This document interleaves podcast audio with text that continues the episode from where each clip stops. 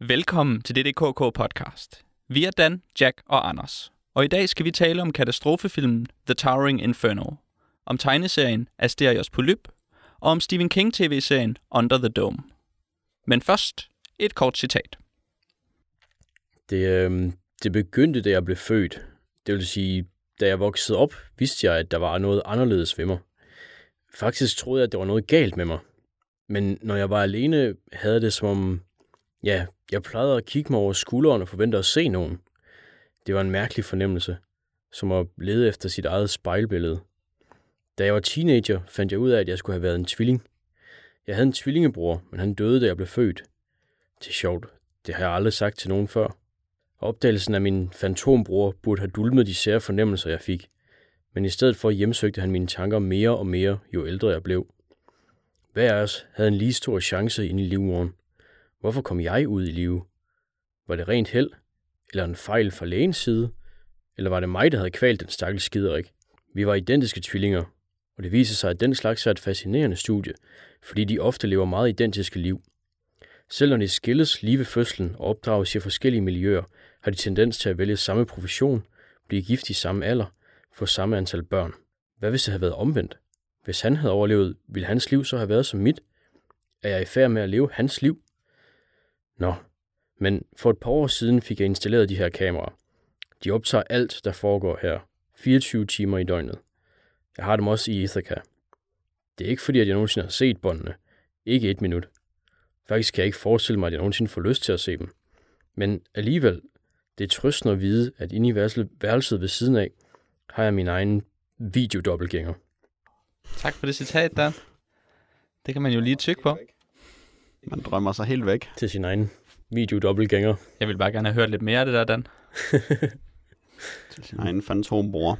Ja, og man skal jo, man skal jo stoppe et sted. Du øh, citerede en såkaldt papirarkitekt. Kan du, kan du uddybe, hvad det betyder, Dan? Ja, jamen altså, hvis man er sådan en, øh, en hotshot-arkitekt, der har alle mulige øh, smarte bygninger, og alle mulige øh, fede designs, der aldrig bliver lavet, så bliver man kaldt for en papirarkitekt. Man kan også sige, at man er en papirarkitekt, hvis man er en arkitekt, som er tegnet på papir i en tegneserie. ja, det er den anden, øh, anden del af det, og det ja. er også helt rigtigt. Jeg er allerede vild med den her episode. ja. Det bliver dybt. Hvis jeg holder min mund, og I bare kører med klatten, så... Men vi skal ikke køre nogen steder. Vi skal stå helt stille inde i bygninger og, øh, og beskue dem og, og se, hvad der foregår inde i henholdsvis øh, et øh, vidunder af en øh, skyskraber. I Sti- nej, ikke Stephen Kings. Det er i, øh, jeg ved faktisk ikke engang, hvem der har lavet den her film, The Towering Inferno. Og så skal vi kigge på et øh, lille træhus, som øh, vores papirarkitekt dog får flettet sammen til sidst i øh, Asterios Polyp. Og så slutter vi af med Stephen Kings kuble, som er lidt en mystisk form for arkitektur i vores dette arkitektur-tema-afsnit af DDKK-podcast. Yeah. Det bliver vildt spændende. Man kan allerede fornemme, hvor formelt og struktureret og glas- og stålagtigt den her episode er ved at blive. Det må vi hellere få blødt op med et eller andet fjollet, Jack. Har du lavet noget siden sidst? Jack klør sig i skægget. ja, det var fordi, jeg lige havde glemt det der med runden. Sådan kan det gå. Vi har god tid. Nå ja, jo, jeg har set uh, I Saw the Devil, eller Akmarul Wada, som den hedder på koreansk, mm. som er en uh, koreansk hævngyser-film, som uh, vist nok er utrolig lang, måske tre timer lang, uh, hvilket jeg ikke vidste, da jeg gik i gang med den. den uh, startede sådan rimelig kedeligt. Den er nyere dato, jeg tror, den er fra 2009 faktisk. Og starter rimelig kedeligt, som sagt, med uh, biler, der er gået i stå på en mørk landevej, og uh, den slags ubehageligheder, der så selvfølgelig sker. Så nogle steder er de ubehageligheder, som følger op på det. Men den ender faktisk med at blive rimelig sej, fordi skurken i filmen og helten, eller helten, det må man hellere sige citationstegn, fordi hold op, hvorfor han godt nok gravet en grav for både sig selv og sin fjende, og for alle andre, han kender i løbet af den film. Det går virkelig galt. Og det bliver ret fedt. Øhm, og så skader det heller ikke, at skurken i filmen er spillet af Oldboy, som han jo bare hedder, fordi hvem kan et koreansk navn? ja. Men i hvert fald den samme skuespiller, som spiller Oldboy, og han er øh, en virkelig, han er virkelig dygtig til sit arbejde, så han, øh, han får lavet en virkelig ubehagelig skurk i løbet af filmen. Så er der en scene, hvor øh, han overgiver sig til politiet, hvor han står ud af en bil iført underbukser og en trenchcoat og en damesko fra en, han har slået ihjel, og så sådan en benskinne på det andet ben, og så står han smurt ind i blod og væfter med en brødkniv. Der, øh, der har han virkelig et, det, det er noget fysisk skuespil, som, øh, som jeg fandt meget betagende. Og så bliver den som sagt god efterhånden, men den er, den er måske sådan lige i den lange ende, men stadig rimelig fed, hvis man godt kan lide de der koreanske hævnfilm, hvor, øh, hvor tingene de ligesom ikke, det, det, det går ikke op ad bakke for nogen på noget tidspunkt. Så den er ret god. Ja, jeg var også vild med, øhm, hvad hedder det, ja, helten i citationstegn. Hans fede shaft-agtige jakker, han altid har på. Ja, han var sådan rimelig meget en, sådan en, måske sådan en fra et japansk computerspil. Med sådan Ja. nogle lidt mærkelige læderjakke-agtige tingester med kutter og sådan noget, som er Ja, ret mangeagtigt er det måske i virkeligheden bare. det er rigtigt. Så var han ret god til at slå på tæven, når det kom til det. Og så virkede han uh, utroligt sej til at begynde med, fordi han havde så meget styr på alting. Så holdt han op med at styr på alting. Ja. Så var det også sejt. Ja. Og så lidt fedt at se ham komme ned med nakken, fordi man havde sådan, lige fra starten havde man lidt på fornemmelsen, at det var en rimelig dårlig beslutning, han traf på et tidligt tidspunkt i filmen. Og det er... Jeg ved ikke, om man skal afsløre for meget, men uh, det er måske en dårlig beslutning, han har truffet. Det lyder spændende. Jack, nej, Dan, hvad har du lavet? Vi er ret gode til det der med at få nedbrudt øh, de der strukturer, som vi lige lagde op til. Det må man godt nok sige. Det er fremragende, det her. Ja, Du fortsætter bare, Dan, med at have glemt runden ja og jamen... Øh, kalde mig for Jack. Ja, jamen... Øh, Så smider jeg tøjet. ja, det er perfekt. Jamen, øh, jeg, kan, jeg kan nævne, at jeg har hygget mig med at spille, eller som jeg kan hele titlen, Final Fantasy Tactics Advance 2 Grimoire of the Rift. Øhm, og det er en ret lang titel til et, øh, til et DS-spil. Og øhm, det er virkelig hyggeligt og, og fedt at spille. Det er, øhm, man er en lille fyr, der bliver hentet fra sin egen normale verden ind i sådan et andet fantasy-land, der foregår i en region, der hedder Jylland, sjovt nok. Øhm, og der møder man så nogle, øhm, ja, nogle slags legesoldater, bounty hunters, der indlemmer ind i sin, i sin klan. Og så har man sådan en sej klan, og så har man sådan, øh, når man skal slås, så har man sådan de her omkring seks øh, gutter, man styrer, og så øh, giver man dem forskellige jobs, altså man, de kan være troldmand eller kriger eller lignende, og så optjener de sådan nogle forskellige øh, evner på den måde, og så kan man mixe og matche, hvad man nu øh, bedst kan lide at slås med, og det, øh, det giver mange muligheder, og det, det er ret sjovt. Fedt. Hvem er, hvad er din bedste mand? Og han er ikke, min bedste mand er vist ikke så god endnu. Jeg tror, det er sådan en, en white monk, der kan slå rimelig meget på tæven. Hvis jeg så lige må tage det lange perspektiv her et øjeblik. Jeg synes ikke, mit spørgsmål var godt nok. Ah, nej, det synes jeg ikke. Det er, jeg gør det lige bedre. Ja. øh, ved netop ikke at stille et spørgsmål, men bare øh, trumle hen over Dan med, for at demonstrere min egen overlegenhed. Ja. Men hvis der er nogen, der ikke har spillet Final Fantasy Tactics A2, men måske netop har lavet være med at gøre det, fordi de har spillet Final Fantasy Tactics Advance, som etteren hed, som var øh, et Game Boy Advance remake i rimelig hårde citationstegn af PlayStation 1-spillet Final Fantasy Tactics, så kan de roligt spille A2. Fordi jeg spillede nemlig også Advance som det første, og var ekstremt skuffet over, hvor øh, dumt og udvandet og kedeligt et spil det var. Så spillede jeg PlayStation 1-spillet Final Fantasy Tactics, som er ekstremt fedt, og har måske sådan noget af det bedste skuespil fra 2D sprites, jeg har set i noget spil, og derudover er sådan et ufatteligt udfordrende og spændende spil med masser af story peak. Øh, og det samler A2 lidt mere op på, end det andet spil gjorde. Og jeg kan godt huske præcis, hvornår det var, jeg blev overbevist om, at A2 faktisk var fedt. Og jeg ved ikke, om du er nået til det endnu. Men der er sådan en virkelig fed noir-scene, hvor ens lærermester i den nye ja. verden, han går rundt i sådan en lille landsby i regnvejr, og så møder han en eller anden, som man ikke får at vide, hvem han er. Så er han sådan overrasket over at se ham, og man ved ikke, hvordan de kender hinanden. Og så bliver han bare skudt ned, ham ens lærermester, i regnen, og så ligger han der og dør. Og det var en virkelig sej scene. Ja. Og så var der ligesom allerede uendeligt meget mere på spil, end der var i det første Final Fantasy Tactics Advance. Så jeg synes faktisk også, det var et rimelig godt spil. Selvom øh, jeg ikke tror, jeg har spillet det færdigt, så har jeg spillet det rimelig meget. Okay. Jeg har spillet det også en, altså en del, men jeg har det som om, jeg stadigvæk er lidt begyndt, fordi der er så meget at tage fat i, og så mange ting at udforske. Så det er rigtig fedt at have det på den måde, at man har lyst til at finde ud af mere, og give dem nye jobs, så man kan nogle fede ting, og øh, ja, blive sejre på alle mulige måder. Spiller du med Blue Mages? Har du en Blue Mage? Øhm, nej, jeg tror, jeg er ved at træne en til at, til at kunne blive en Blue Mage. De er så seje. Så seje og så dårlige, men måske også så gode. Men de Ja. bliver bare aldrig gode. Ja. Men ingen er god. Men sejt. Det synes jeg bestemt, du skal gå efter. ja, det skal jeg helt sikkert huske. Hvordan er, det, det, er det et spil, der har en main quest, og så en masse side quests, eller er det sådan øh, delt op i, uoverskuelige quests. Øh, nej, der er, der er en main quest, som jeg synes ikke, at man er i tvivl om, hvad man skal gøre, hvor man skal gå hen for, for at komme videre med den. Og så har man en masse altså side quests, som man kan tage og, og øh, nærmest følge nogle tråde i de quests, og så udvikle ja, en, en mindre historie på den på sidelinjen også. Fedt. Jamen, jeg synes også, det er et rigtig godt spil. Mm-hmm. Ja, som et taktikspil virker det rigtig godt, fordi at man bliver belønnet og straffet for de ting, man gør. Ja. Og det kan betale sig at være taktisk. Det er også mit indtryk, så det er jo, det er jo hvad man ønsker af sådan et spil, så det er, det er dejligt. Mm. Det er godt. Jeg har set en uh, tv-serie, der hedder Orange is the New Black. Og det er jo sådan en rimelig smart titel, som man ligesom kan, kan tænke lidt over. Det er en tv-serie, der handler om uh, kvinder, der kommer i fængsel. Um, og det er en af de der nymodens uh, sorte komedier uh, med uh, en kvindelig hovedrolle og også skrevet og, hvad kan man sige, skabt af en, af en kvinde, så den har det her sådan klare, det ved jeg ikke, feministiske vinkel på tilværelsen, som for eksempel også sådan noget som Girls har, øhm, på samme måde i hvert fald. Øh, og den, er, den her, den er mås- måske lidt mere på komediesiden, handler om den her meget sådan utilrettede kvinde, som ved sådan lidt, lidt et tilfældighed, eller lidt nogle sære omstændigheder, ender med at skulle lidt over et år i fængsel. Øhm, og, så, øh, og det passer hun selvfølgelig ikke til, fordi hun er lidt sådan en, sådan en smart storby kvinde, som laver artisan bath products til hipsterne i, ja, hvor end de kommer fra. Um, Portland. Portland, muligvis. ja, selvfølgelig. um, og, så, øh, ja, og så handler den sådan set om, om, om de her ting, og det er selvfølgelig en, øh, først og fremmest en fængselsserie, som gør, at den har nogle af de bedste rammer til at lave en tv-serie, fordi at jeg synes, at fængsler de virker utrolig godt til drama, og fængsler er på en eller anden måde sådan meget tiltalende, eller meget spændende. Man, jeg kan godt lide at fantasere om ideen om at, at være i fængsel, om det vil være fedt, eller om det vil være spændende.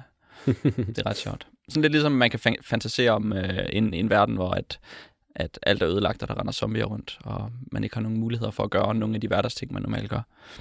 Så er det spændende. Og så er det en, øh, en tv-serie, som er bygget meget op omkring karakterskuespil, hvilket måske er både det bedste og det dårligste ved tv-serien.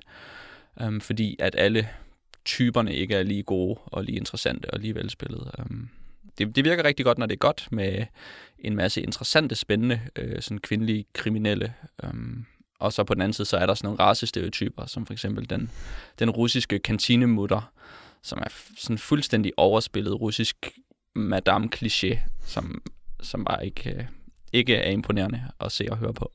Så en, øh, og så er det en af de der Netflix tv-serier, hvor det hele bare kommer ud på én gang. Så kan man bare se det. Wow, hvor meget er der så er det? Jeg forestiller mig, at det er en normal tv-serie med 11-12 afsnit. Okay. Og så cirka en time per episode. Okay.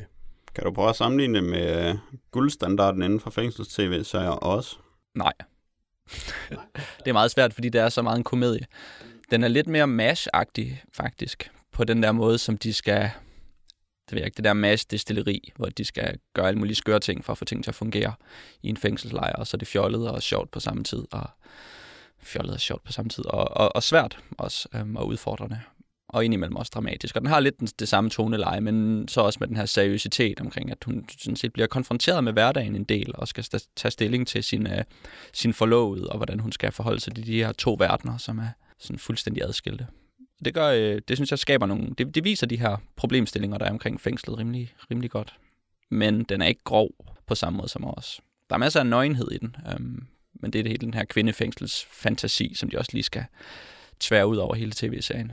Ja, jeg, jeg, øh, med hensyn til uh, samlingen mellem os og sådan noget, der er sjovt, så, så tror jeg, at det er ikke, det er ikke en, man kan, man kan gøre med, med succes, fordi at jeg, jeg har ikke set uh, så meget os, men jeg husker det, eller hvad hedder det, sjovt er nok det mindste ord, jeg vil, uh, den mindste beskrivelse, jeg vil sætte på det. Jamen, der, er- det, jeg tænkte også mere på fremstillingen af fængselslivet, hvordan den var. Ja. Fordi jeg synes, umiddelbart så lyder Orange is the New Black utroligt irriterende, hvis øh, det er bare sådan, hvad så folk, der har det sjovt med at være i fængsel. Det tiltaler mig meget lidt. Så hvis man kunne få fremhævet lidt mere, hvordan øh, det var sort komedie. Det sagde du til at begynde med, gjorde du Jo. ikke? Øhm, altså, hvor, hvor dyster er humoren så? Er det britisk humor? Fordi så er det okay. Nej, det er det ikke. Det er meget amerikansk, og det er meget med de her karakterer, som er måske lidt farlige. Der er for eksempel, hun får en, øh, en wife på et tidspunkt derinde, eller en, som mener, at hun er hendes wife, øhm, som så ja, skal bestemme over hende og gå rundt hele tiden ved siden af hende og hjælpe hende med ting.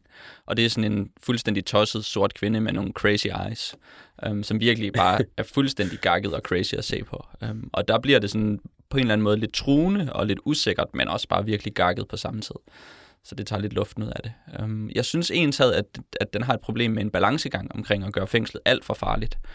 Fordi at der skal være plads til, at hun kan fokusere på hverdagsproblemer. Og jeg tror, at hverdagsproblemerne de ville være lidt ligegyldige, hvis hun hele tiden skulle kæmpe for sit liv. Øhm, så på den måde så er den ikke så, så den på ingen måde lige så truende som os. Men der er jo en, en masse tydelige konsekvenser af at være i fængsel, som, som, øh, ja, som kommer i spil. Jeg synes jo, der er noget rimelig irriterende og så videre, men sådan af princip må jeg hellere prøve at se noget af det.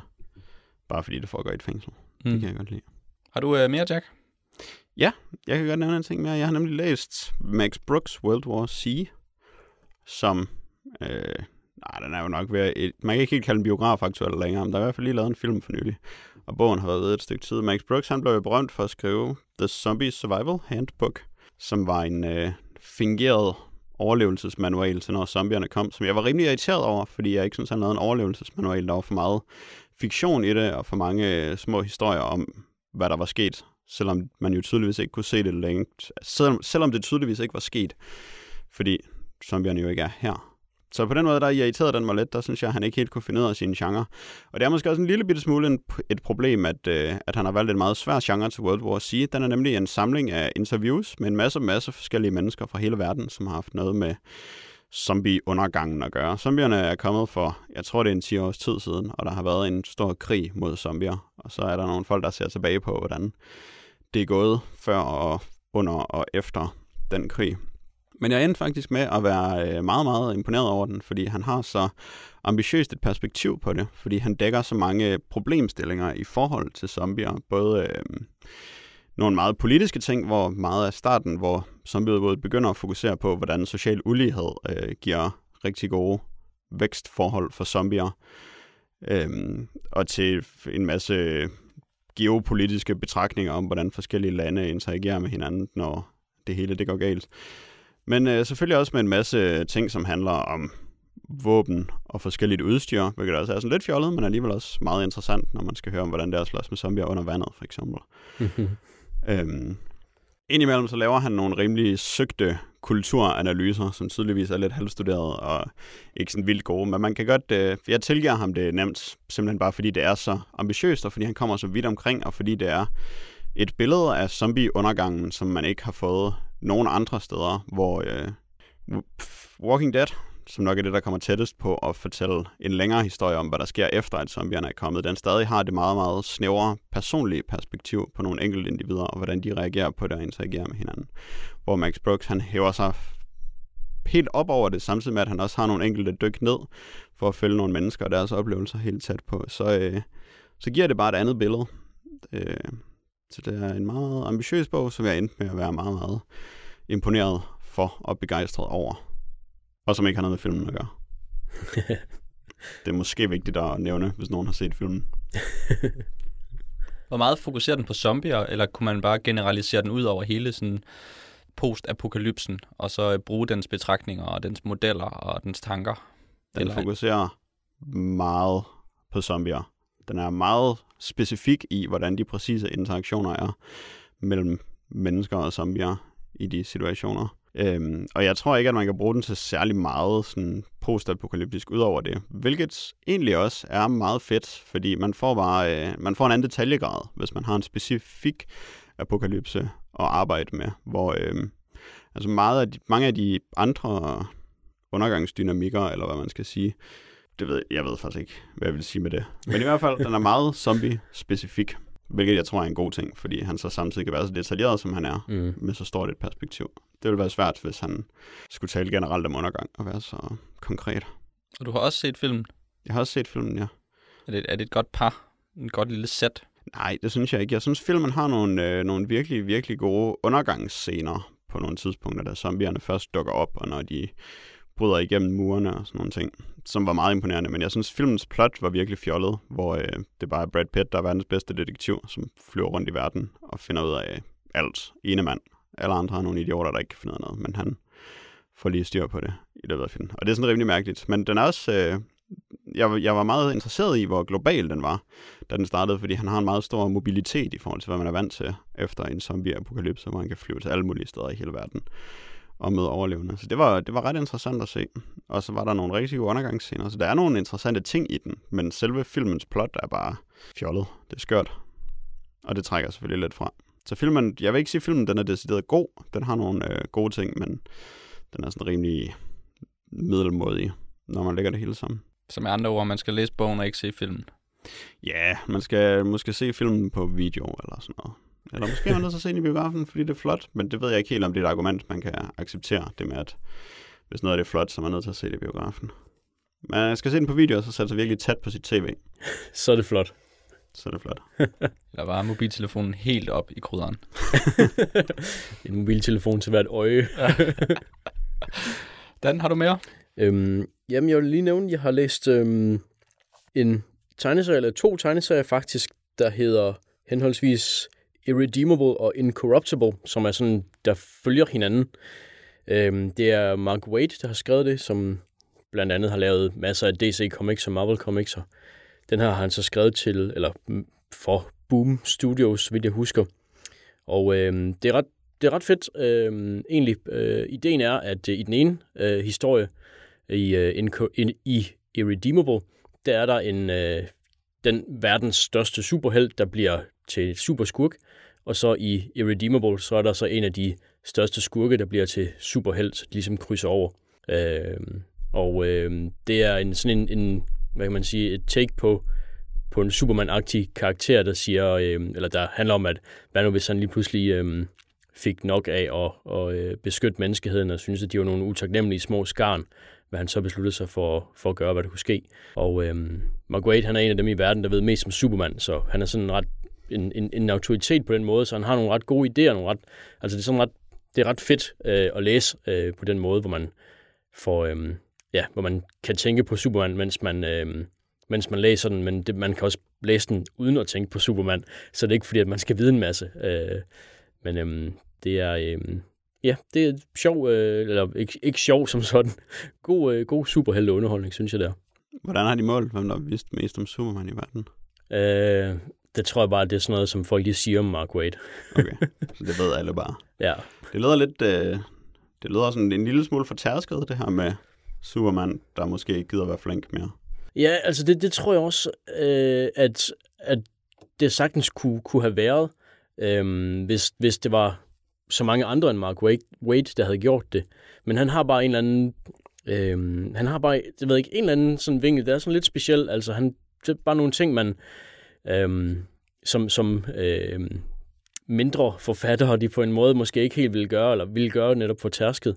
Der har Mark Waid bare et eller andet, der, der gør, at han kan blive ved med at holde det sådan lidt interessant, og han kan have nogle interaktioner med de forskellige helte, der, der ja, altså, der er sådan det, som er, øhm, ja, der, der gør det spændende, der holder det spændende, og der, der er nogle altså, spændende heltetyper, altså karakterer, som man nogle gange kan finde en pendant til i DC-universet eller i Marvel-universet. Og andre gange, så er det sådan lidt nogen for sig selv, der, der, um, ja, der prøver på at finde ud af, hvordan de skal stoppe ham her, uh, The Plutonian, som han hedder, uh, den verdens Superman. Prøv at give et enkelt eksempel på en virkelig fed, frisk idé fra Irredeemable. Um, jeg synes for eksempel, at den idé med, det vidste jeg ikke, da jeg i gang med at læse den, men den idé med, at en af verdens største skurke føler sig nødsaget til at blive til en held for at stoppe The Plutonian. Jeg synes, det er en, det er en fed idé. Og det, altså, de, jo, i teorien er det set før, som at man ser nogle DC øh, alternative historier, hvor når man så er Lex Luthor den gode, og Superman er den onde. Men, men det med, at der er en superhelt, eller en superskurk, der stopper op, da han ser, hvor stor en ødelæggelse, at ham her, The Plutonian, han, han gør i et, i et vredes øh, udbrud. Hvor han, altså, hvor det øjeblik, at han ser, hvad han er i stand til at gøre, når han er sluppet løs, at det får ham til at, øh, hvad kan man sige, vågne op for hans, for hans lille spil, hvor han røver banker og lignende. Øh, det, det synes jeg, der var fedt. Det er som, at, han, at der er sådan en, en pros, der går op for ham, hvilket jeg godt kunne lide. Du behøver ikke sælge den særlig meget til mig heller, fordi jeg er jo blevet rimelig begejstret for Mark Waid på de senere år. Især efter han lavede, øh, altså selvfølgelig hans Marvels er jo en virkelig god tegneserie, som jeg var sådan lidt skeptisk over for til at begynde med, fordi han er meget sådan, øh, han er en rimelig blød mand på en eller anden måde. Øh, der, der tror du tænker på Kurt Busiek. Det er da rigtigt. Uh, Mark Waid, det er ham, der har lavet det der nye Daredevil eksempelvis. Ja, han har lavet en ny der, ja. men det vil jeg ikke nå til endnu. Nej, okay. Øh, fordi jeg synes, der var et eller andet andet ved Mark Waid, som jeg havde opdaget var fedt. Men så er det måske bare det nye Daredevil. Det er, i hvert fald, ja, det er i hvert fald fedt. Øh, og det, der er jo en meget tydeligt god måde at fokusere det på. Ja. Så, så er jeg måske ikke helt overbevist af Irredeemable endnu. Alligevel. Nej. Så hvis du lige giver den et, et, et, et go mere, Dan. Nej, det skal du ikke. Øh, tiden løber fra os, og vi skal jo lige om Det er lidt tale det. om Towering Inferno. Jeg kan lige nævne, at, øh, at jeg har set en Steven Soderbergh-film fra 2013. Um, den Mm. hedder Behind the Candelabra, som er sådan en, øh, en lysestage. og den, der sidder bag ved den lysestage, det er Liberace, en øh, Vegas-performer, som er kendt for at have verdens dyreste jakke, tror jeg. Eller frakke, eller kåbe må det nærmere være, fyldt med paljetter og diamanter og hvad man kalder sådan noget. Sådan noget, der skinner og lyser. Det er bare det fedeste at være kendt for. Ja. Og så var han også god til at spille klaver og synge osv. Og, um, og så er der så øh, lavet en film om hans liv, eller de sidste 10 år af Liberaces liv, og hvordan at han har et, øh, et affære med en, øh, en mand, som jeg ikke lige har navnet på, men øh, filmen er så baseret på den mands biografi, som omhandler de her sidste 10 år. Um, og det spændende ved den her, eller det imponerende ved den her film, er sådan set, at det er Michael Douglas og Matt Damon, der spiller de to roller, øh, de to øh, hovedroller i filmen. Og det er virkelig fedt at se Michael Douglas som Liberace.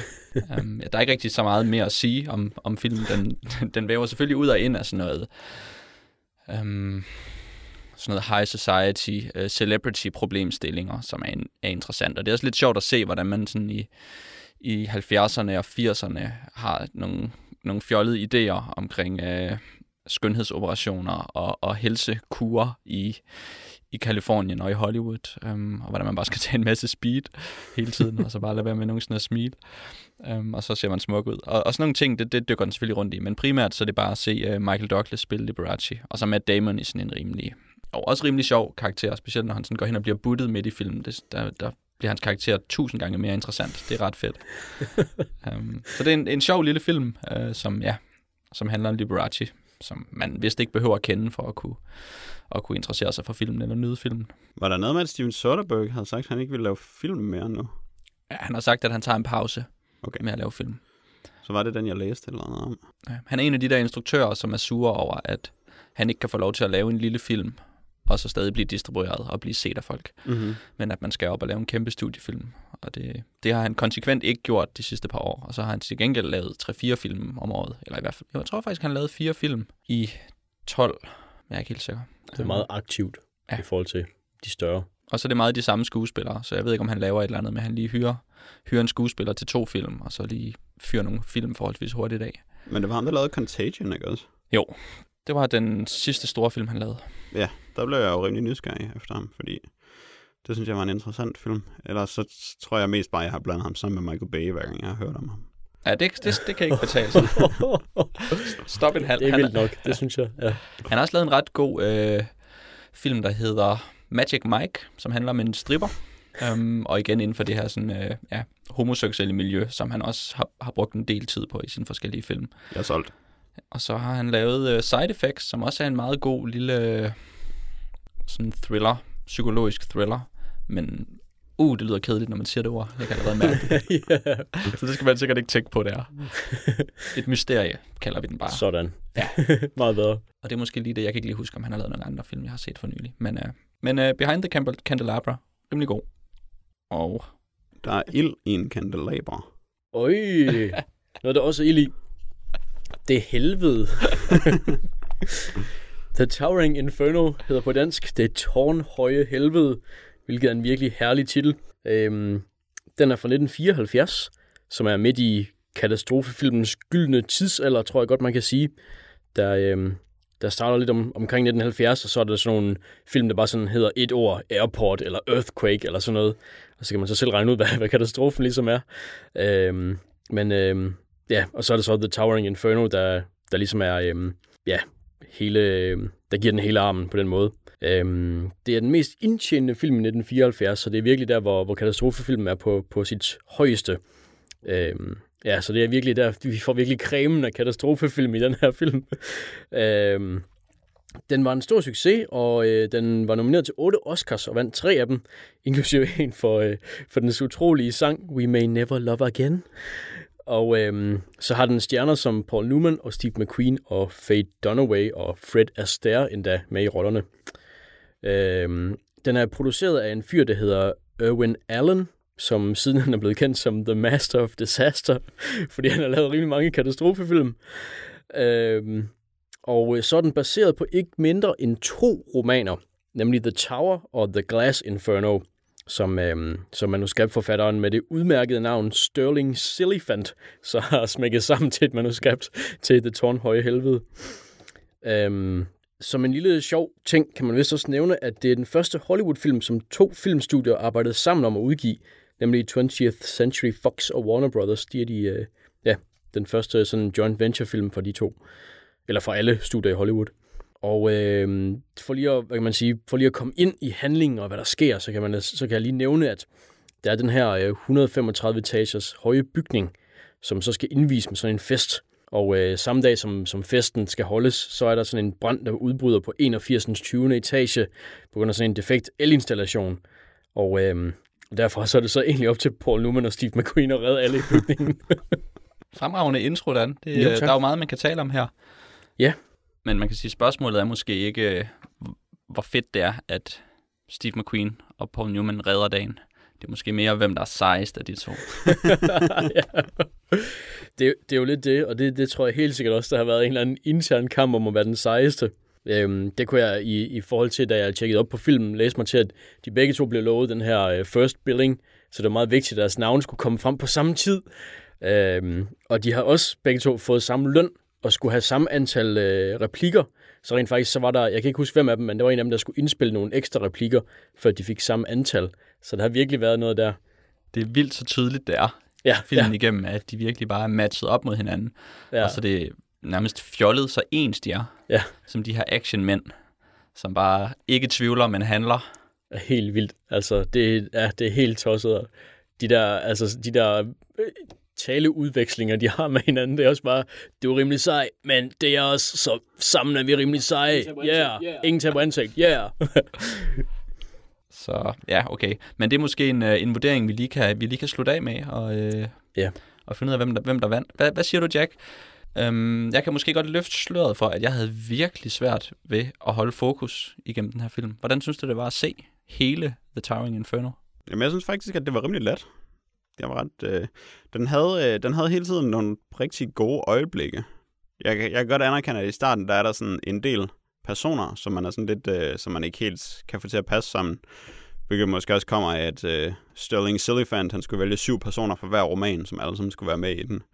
Øh, men der går jo ret hurtigt ild i de fleste af dem. På øh, virkelig brutale og frygtelige måder, som er meget overraskende, og som hurtigt laver den der øh, usikkerhed i forhold til, at man ikke helt ved, hvad filmen kan finde på, fordi folk de bare dør så frygteligt, så folk, der ligesom er øh, blevet præsenteret som nogen, man lidt skal, skal følge med i i løbet af filmen. Jeg tror, øh, mit yndlingseksempel, det er, at to af dem, der er i bygningen af en eller anden grund, som øh, er kærester, og så er de lige snedet sig væk for at øh, holde hyrdetime et stykke tid inden den store fest. Men så er der så gået ild i alt omkring dem i mellemtiden. Øhm, og det er selvfølgelig frygteligt, at de er fanget, og øh, han har slukket for alle telefonerne, fordi de skulle være uforstyrrede, så de kan ikke få fat i hjælp, og ingen ved, at de er der. Øh, og så er de fanget inde bag ved ilden, og så kan han godt se, at han bliver nødt til at gøre noget, og så finder han på sådan en plan om at vikle sig ind i våde håndklæder, og så bare løbe igennem ilden, og så vil han komme tilbage med, med brandvæsenet. Og, øh, og så har de sådan et lille, et lille ømt øjeblik, hvor hun er bange for, at han skal gå og sådan noget, og så var jeg bare rimelig sikker på, at han nok ville klare den, fordi det var så meget et Hollywood moment, hvor det ville blive sådan lidt uhyggeligt for ham, og så ville han komme tilbage med hjælp. Og så løber han bare sådan direkte ind i et skrivebord lige uden for døren, og så står han bare i lys nu, og så løber han rundt sådan et stykke tid og skriger, og man tænker, åh oh, wow, der døde han godt nok, fordi der gik så meget ild i ham, og så kommer han så lidt væk fra ham og vender tilbage til ham, hvor det er sådan, åh oh, okay, der er stadig gang i ham, man bevæger sig. Det kan være, at han sådan lige når at komme ud og rulle sig på jorden og sådan noget. Men så staver han bare hen til sådan en balkon, og så styrter ud over den, mens der er ild i ham, og ned i endnu mere ild. Og så hende, hans kæreste, som er fanget ind på rummet, hun holder sig lidt længere, men så begynder der så også at gå ild i alt derinde, og hun er ved at besvime af øh, hvad hedder det, røgforgiftning, og så ender det bare med, at hun kaster en stol gennem et vindue, og så springer hun ud fra, jeg ved ikke, nogen af 80. etage sikkert, og styrter direkte i døden. og så er man bare af med dem, og så ved man ligesom godt, at uh, all bets are off. Man er rimelig sikker på, at, uh, at Paul Newman og Steve McQueen, de klarer den, men alle andre, det ved man godt nok ikke, hvad der sker. med. Og det er, det er ikke det sidste eksempel på folk, der dør virkelig frygteligt i løbet af den film. Så det var jeg meget imponeret over, og det, øh, det holdt mig ligesom kørende. Og så var er på Newman og Steve McQueen bare også rimelig seje nogle gange. Og det var fedt at se lige præcis den scene, du beskriver, hvor den kommer fra sådan et øh, sådan klassisk romantisk dramascene med en mand og en, og en kvinde, som står fint oplyst i, i, i, en, øh, i en filmscene og ser smukke ud, og, og kameravinklerne er perfekte, og der bliver klippet rundt omkring dem, og det er sådan meget, meget den form for fiktion, som vi forventer, det er. Og så klipper det til den her fuldstændig fatale flugtscene, hvor, han, altså hvor at, at man, man, man fornemmer, at der er skruet lidt ned for tempoet i scenen, så den sådan har en form for nærmest sådan, sådan uh, hyperrealisme i, i at han Ja. bevæger sig rundt i sådan en slow motion, og sådan, som om at man ens, ens sanser er skærpnet, når man ser den scene. Og så, øh, og så den her, jeg mener ikke engang, at der er særlig meget musik lagt henover, men bare al den her lyd af ild, og så den her mand, som bare brænder op i sådan en helt anden, det virker som en helt anden film næsten, når. Ja. man ser de scener. Det synes jeg var, meget, var meget, meget interessant sådan monteret fra det ene til det andet. Det var virkelig bare... Det er helt sikkert, der, der er jeg fuldstændig enig. Og det, det er lidt sjovt at, at lægge mærke til, at øhm, det også er en anden, der har instrueret actionsekvenserne. Der er det ham her, øhm, Erwin Allen, der har instrueret dem i forhold til resten af filmen, som var instrueret af John et eller andet. Ja, jeg kunne heller ikke huske hans navn. Nej, men han er heller ikke den vigtige af dem, kan man sige. Øhm, men jeg, jeg synes også, det er, det er et rigtig godt eksempel, og, og især fordi, at han netop sådan taler så øhm, veltalende til sin kæreste, før han løber ud, og han sådan ligesom, ja, jeg kunne løbe øh, helt vildt hurtigt i high school og sådan noget, og så blinker han sådan lige lidt og smiler sådan meget, øh, meget øh, solidt til hende, og så løber hun ud direkte efter det, så går der vej lige så det er godt nok, øh, ja, det, det er noget. De var vist os meget tydeligt, at man ikke bare lige kan løbe igennem en brændende Ja. bygning. Ja. Det tårnhøje helvede er altså et helvede. Ja. Og Det er det. i det hele taget så virker ild ret frygteligt i løbet af filmen. Men det var faktisk Og- en af de ting, som jeg lige ville spørge om, nemlig fordi, at, at, at det er jo en, øh, en vigtig dynamik, eller en vigtig øh, effekt i den her film, at man skal, det vil ikke være bange for ild, og måske øh, altså lide, eller, eller er det en form for horror, øh, at se ham der brænde op? Fordi jeg oplevede det mere som en form for action, og som en form for tragisk action, end jeg egentlig havde oplevet det som en form for horror, som påvirkede mig fysisk, eller som fik mig til at tænke over, hvordan jeg selv ville have det, når der var ild i mig. Det er mere sådan et, øh, normalt så er det mere sådan et money shot, når der er ild i en person. Så er det sådan, uh, det har været dyrt at lave, og så ser det lidt flot ud, fordi der er ild i ham. Hvordan oplevede I det? Ja, jeg, jeg tror også, det var mere actionorienteret for mig.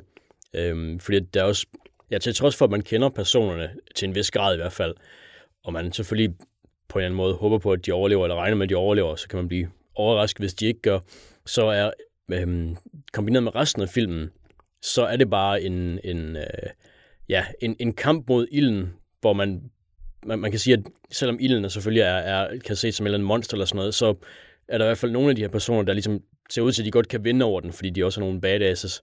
Så det er, øhm, det er ikke som om, at jeg tænker ikke, at mennesket er helt ubehjælpsomt over for ilden i den her film. Selvom det selvfølgelig ikke er det letteste at bekæmpe heller. Jeg synes ikke, at selve de scener, hvor folk brændte, var øh, så frygtelige. Men jeg synes nogle gange, når de reagerede på varmen, at det påvirkede mig fysisk med et rimelig stort ubehag. Det er nok, fordi jeg har lidt svært ved at sætte mig ind i, hvordan det egentlig føles, når der er ild i en. Men jeg har en ret god idé om, hvordan det er at stå tæt på noget, som er meget, meget varmt. Og jeg synes nogle gange, så virkede det meget, meget varmt, nogle af de steder, de var. Altså sådan, så varmt, at man ville dø af det. Og det synes jeg var meget ubehageligt. Det er også, når de var meget højt oppe. Det fik jeg da også dårligt af. Så jeg fik det dårligt indimellem i løbet af filmen. Wow. Men det er jo også ligesom det, den, den spiller på. Ja, det er det. Højde og ild. Det virker fint. Det her øh, karaktergalleri, som den bruger god tid på at bygge op, synes jeg er meget interessant, at, øh, at den ligesom skal vise os en masse små historier, sådan på, på klassisk vis, hvor vi har øh, det bagvedliggende plot, som ligesom måske også giver os en form for morale, hvor vi har den her forretningsmand, som der har hyret Paul Newman til at bygge det her kæmpe, den her kæmpe skyskraber, og så har det så været forretningsmandens niveau, som øh, der har stået for indkøb af materialer og sådan at spare penge på, på elinstallationer. Um, og det, det skaber så sådan en, øh, ja, man kan sige, et, øh, et drama omkring, at det har han gjort dårligt.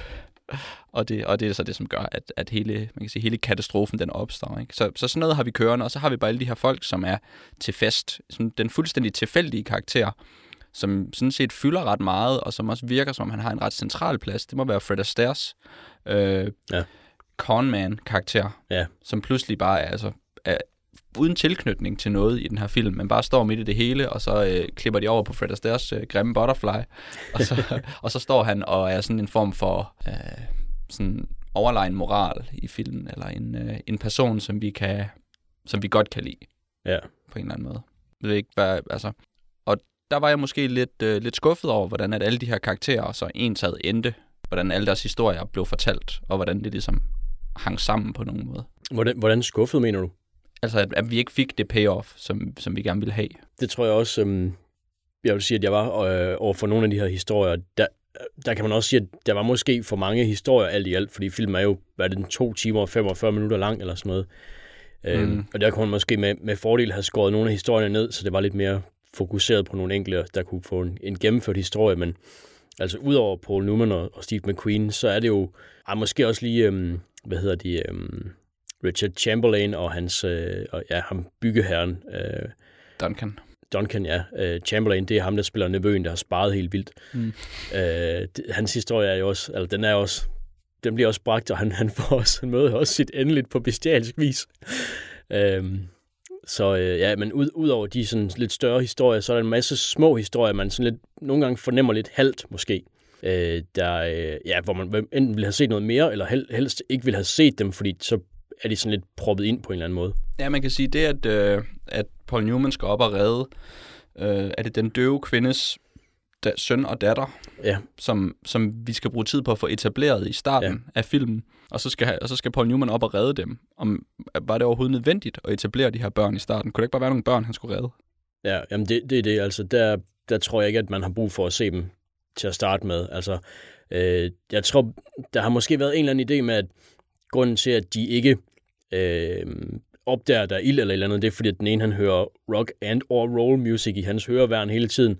Og jeg ved så ikke lige med den lille pige, fordi at hun kan sagtens høre, men deres mor er jo døv, så jeg tror, der er et eller andet, der skal være noget med, at de er endnu mere ube, ubehjælpsomme end alle de andre, eller et eller andet der, men, men det virker bare sådan lidt, ja, unødvendigt i sidste ende. Ja, jeg begyndte i hvert fald at sidde og tælle minutter, da jeg så den her film, fordi som du siger, den er meget lang, og den bruger virkelig meget tid på både meget lange etableringer og karakterer, og så bruger den rigtig god tid på at, at vise øh, Steve McQueen, der kravler rundt i nogle elevatorskagte, og lange scener af ting, der eksploderer igen og igen og igen. Det, det har den godt nok. Den der scene, hvor han lige har reddet børnene, der løber de ud i sådan en trappeopgang, efter han har reddet dem, og så springer han i luften, og så er der et gelænder, som de er nødt til at klatre op og ned af, for ikke at styre til døden. Og det bruger de virkelig lang tid på, at Paul Newman først selv skal klatre ned, så skal den lille dreng klatre ned, så skal Paul Newman klatre tilbage, have den lille pige på, klatre ned igen, så skal en dame, der stadig står tilbage, klatre ned af den og gribes af Paul Newman. Det så virkelig lang tid, men jeg kædede mig ikke særlig meget, mens det skete, fordi jeg blev ved med at sidde og tænke over, om det var Paul Newman, der selv lavede sine stunts, fordi sådan virkede det virkelig. Og det viste sig jo så også, at det var, at han har lavet de fleste af sine stunts selv. Og det synes jeg er rigtig sejt. Det tænkte jeg også på, da vi så Escape from Alcatraz for ikke så længe siden, hvor der er sådan et gitter oppe i loftet, som Clint Eastwood og hans venner skal hive sig op til. Og så gør de det bare selv. Og så det giver, øh, det gør dem utroligt mandige, de der øh, maskuline mænd, som har hovedrollerne i de her film. Og det synes jeg, det gav en øh, æstetik, som jeg virkelig godt kunne lide, og som byggede dem meget op som helte, fordi de et eller andet sted, øh, altså de er jo ikke Henry Cavill i Superman, så de ser ikke sådan ud, som man forestiller sig, at actionstjerner skal se ud nu om dagen. Men de har bare virkelig meget karakter, og så kan de bare hive sig selv op af sådan et hegn i armene, som om det, det er ikke noget problem. Så kan de have en lille pige på ryggen, hive sig op med armene. Det er også nemt nok. Det synes jeg var meget, øh, det var virkelig godt til at karakterisere dem. Sådan ud over alt det, de taler om, så gav det dem noget øh, fysisk tyngde, som jeg virkelig godt kunne lide, at jeg kunne se, at de selv havde lavet stuntsene. I hvert fald Paul Newman. Jeg ved ikke, om Steve McQueen gjorde det. Hvis den ene gjorde det, så gjorde den anden det nok også. det er også mit indtryk, at de, de vil ikke stå tilbage for hinanden overhovedet på mindste vis. Ja, men jeg synes bare, det stod specifikt, at Paul Newman gjorde det, uden at der stod noget om, at Steve McQueen gjorde det. Men det ved jeg ikke. Men ja, jeg, jeg husker også scenen med gelænderet. Jeg synes faktisk også, at det var, til trods for, at den var ret lang, så var det faktisk en ret god scene alligevel, synes jeg også for mig.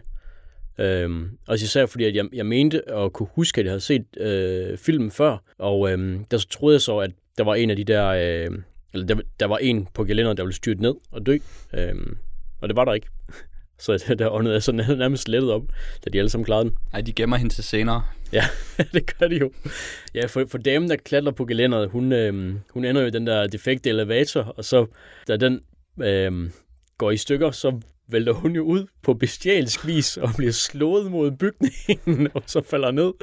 Og det er også en virkelig, øh, ja, en brutal scene, tror jeg godt, man kan kalde Ja, det er sådan fordi rigtig hun- modbydeligt at se, hvordan at hun falder ud af den her elevator, og så falder hun langt ned og rammer sådan en kant på bygningen, og så begynder hendes krop bare at spænde sådan helt ud af kontrol, og så sådan flyve rundt, og man tænker, hun er bare så død, hende der. hun er mega død. Det er det, men, men det er også en, øh, det er også en sjov ting, fordi det var også ufrivilligt morsomt på samme tid. Øh, og det samme med, med øh, hvad hedder det, ham der, øh, ja, fyren, der løb ud og brændte med det samme inden for, øh, inden for deres lille hyrdetime i, tidligere i filmen. Øhm, Og det, samme med, med helikopteruheldet, Ja, som næsten også bare er... det er lige før man ikke forstår, hvad der sker, fordi det går ret stærkt, og så der eksploderer helikopteren bare. Øhm, Og der, hvor de tager elevatoren ned, selvom de har fået at de ikke skal gøre det, så kommer den tilbage, og så kommer der bare sådan en mand løbende ud af den, så skriger og Ja. brænder. ja. Jamen, det er jo det. Øhm, så der er virkelig nogle, nogle ting der, der... Øhm, ja, altså, der er ufrivilligt morsomme, eller det er i hvert fald meget let, at, øh, at de kommer over og bliver det. Men det er også 40 år siden, ikke?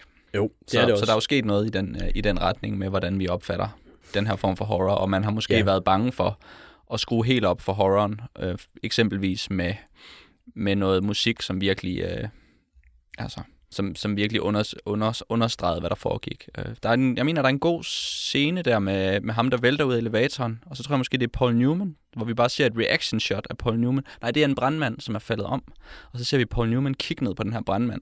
Og vi får ikke, vi får ikke selv lov til at se brandmanden, og hvor brændt han er. Men vi ser bare Paul Newman sådan virkelig bare skære ansigt på sådan en fuldstændig... Man kan se, det, det tager lige sådan et par beats for lang tid, så det bliver igen fjollet at bare se Paul Newman skære ansigt. Ja, ja. Øh, Men der prøver de også at, at skrue lidt op Det, det er rigtigt. Og, og det er selvfølgelig, altså en, en forklaring er naturligvis, at, man, at det er så lang tid siden filmen er lavet, og man, man opfatter det anderledes i dag. Men jeg tror også, at noget af forklaringen ligger i, at, at det her det er virkelig en film, hvor de har skruet alle katastroferne op på 11. Altså, så det skal bare virkelig være så vildt, og hvis man ikke er, er hvis man ikke sidder som, som publikum og er midt inde i sådan en stime af katastrofefilm, så er det måske en genre, der er sådan lidt gammeldags på en eller anden måde, at, øh, at øh, eller lidt svært at sætte sig ind i på en eller anden måde, fordi at, at vi har vi har jo selvfølgelig også katastrofefilm i dag, og vi har jo altså Titanic, og jeg ved ikke hvad, som sikkert også kan være ufrivilligt morsomt at se. Men, men det der med, at, øh, ja, at alting, den, den, mindste, øh, den mindste ting, der ikke er i orden i filmen, det er verdens største problem. Som når for eksempel Paul Newman, som er arkitekten, finder ud af, at der er nogen, der har brugt de forkerte relæer til, øh, til elektricitet i bygningen, så han bare, "Ha! brugte de de forkerte? Hvad tænker I på? øh, altså, så er det virkelig bare, altså, så er det virkelig bare sådan, åh, hvor, øh, hvor mennesket bare er dumt og hovent og sådan nogle ting. Altså, så er det virkelig bare de største følelser, der kommer frem med det samme. Mm. Og det, det synes jeg, at, at filmen sådan gør, gør brug af på, en, af på en måde, så det hurtigt bliver ufrivilligt morsomt. Men det var da tydeligvis også det værste, man kunne gøre. Det var det jo. Det var det jo virkelig. Og det, det er også, jamen, også med, hvad hedder det, øh, Steve McQueen, som er den her fire marshal, øh, når han, hvad hedder det, når han bliver kaldt ud til det her højhus, der jo så er 135 etager højt, så meget hurtigt får han nævnt at, at, øh, til Paul Newman, at, at han som arkitekt udmærket godt ved, at alt, øh, alle brænde, der er på over øh, syv etager, øh, eller der foregår, altså der, ja, jeg prøver lige igen, alle brænde, der er i bygninger på over syv etager, dem, dem har man ikke et sikker, en sikker måde at slukke på. Og så, så bygger I dem alligevel bare højere og større og sådan noget. Altså det er virkelig bare den der hybris, der virkelig bare ligger bag. Jeg tror faktisk, at nogle af de gange, når jeg grinede af det, så var det ikke så meget, fordi det var uforligt morsomt, som det var, fordi jeg bare synes, at det var utroligt sejt, det der skete. Altså jeg tror virkelig godt, jeg kunne lide, at der var skruet, at alle katastroferne var skruet op på 11, som du siger. Ja. Øh, Så jeg tror egentlig bare, at jeg sådan var imponeret og måske lidt overvældet af, hvor meget, hvor meget de gav den gas i rigtig mange af scenerne. Ja. Og også bare, hvor ufattelig seje, især Steve McQueen, han er. Sådan, altså, de ting, han beslutter sig for at gøre i løbet af filmen, de er jo fuldstændig vanvittige. Det er virkelig rigtigt.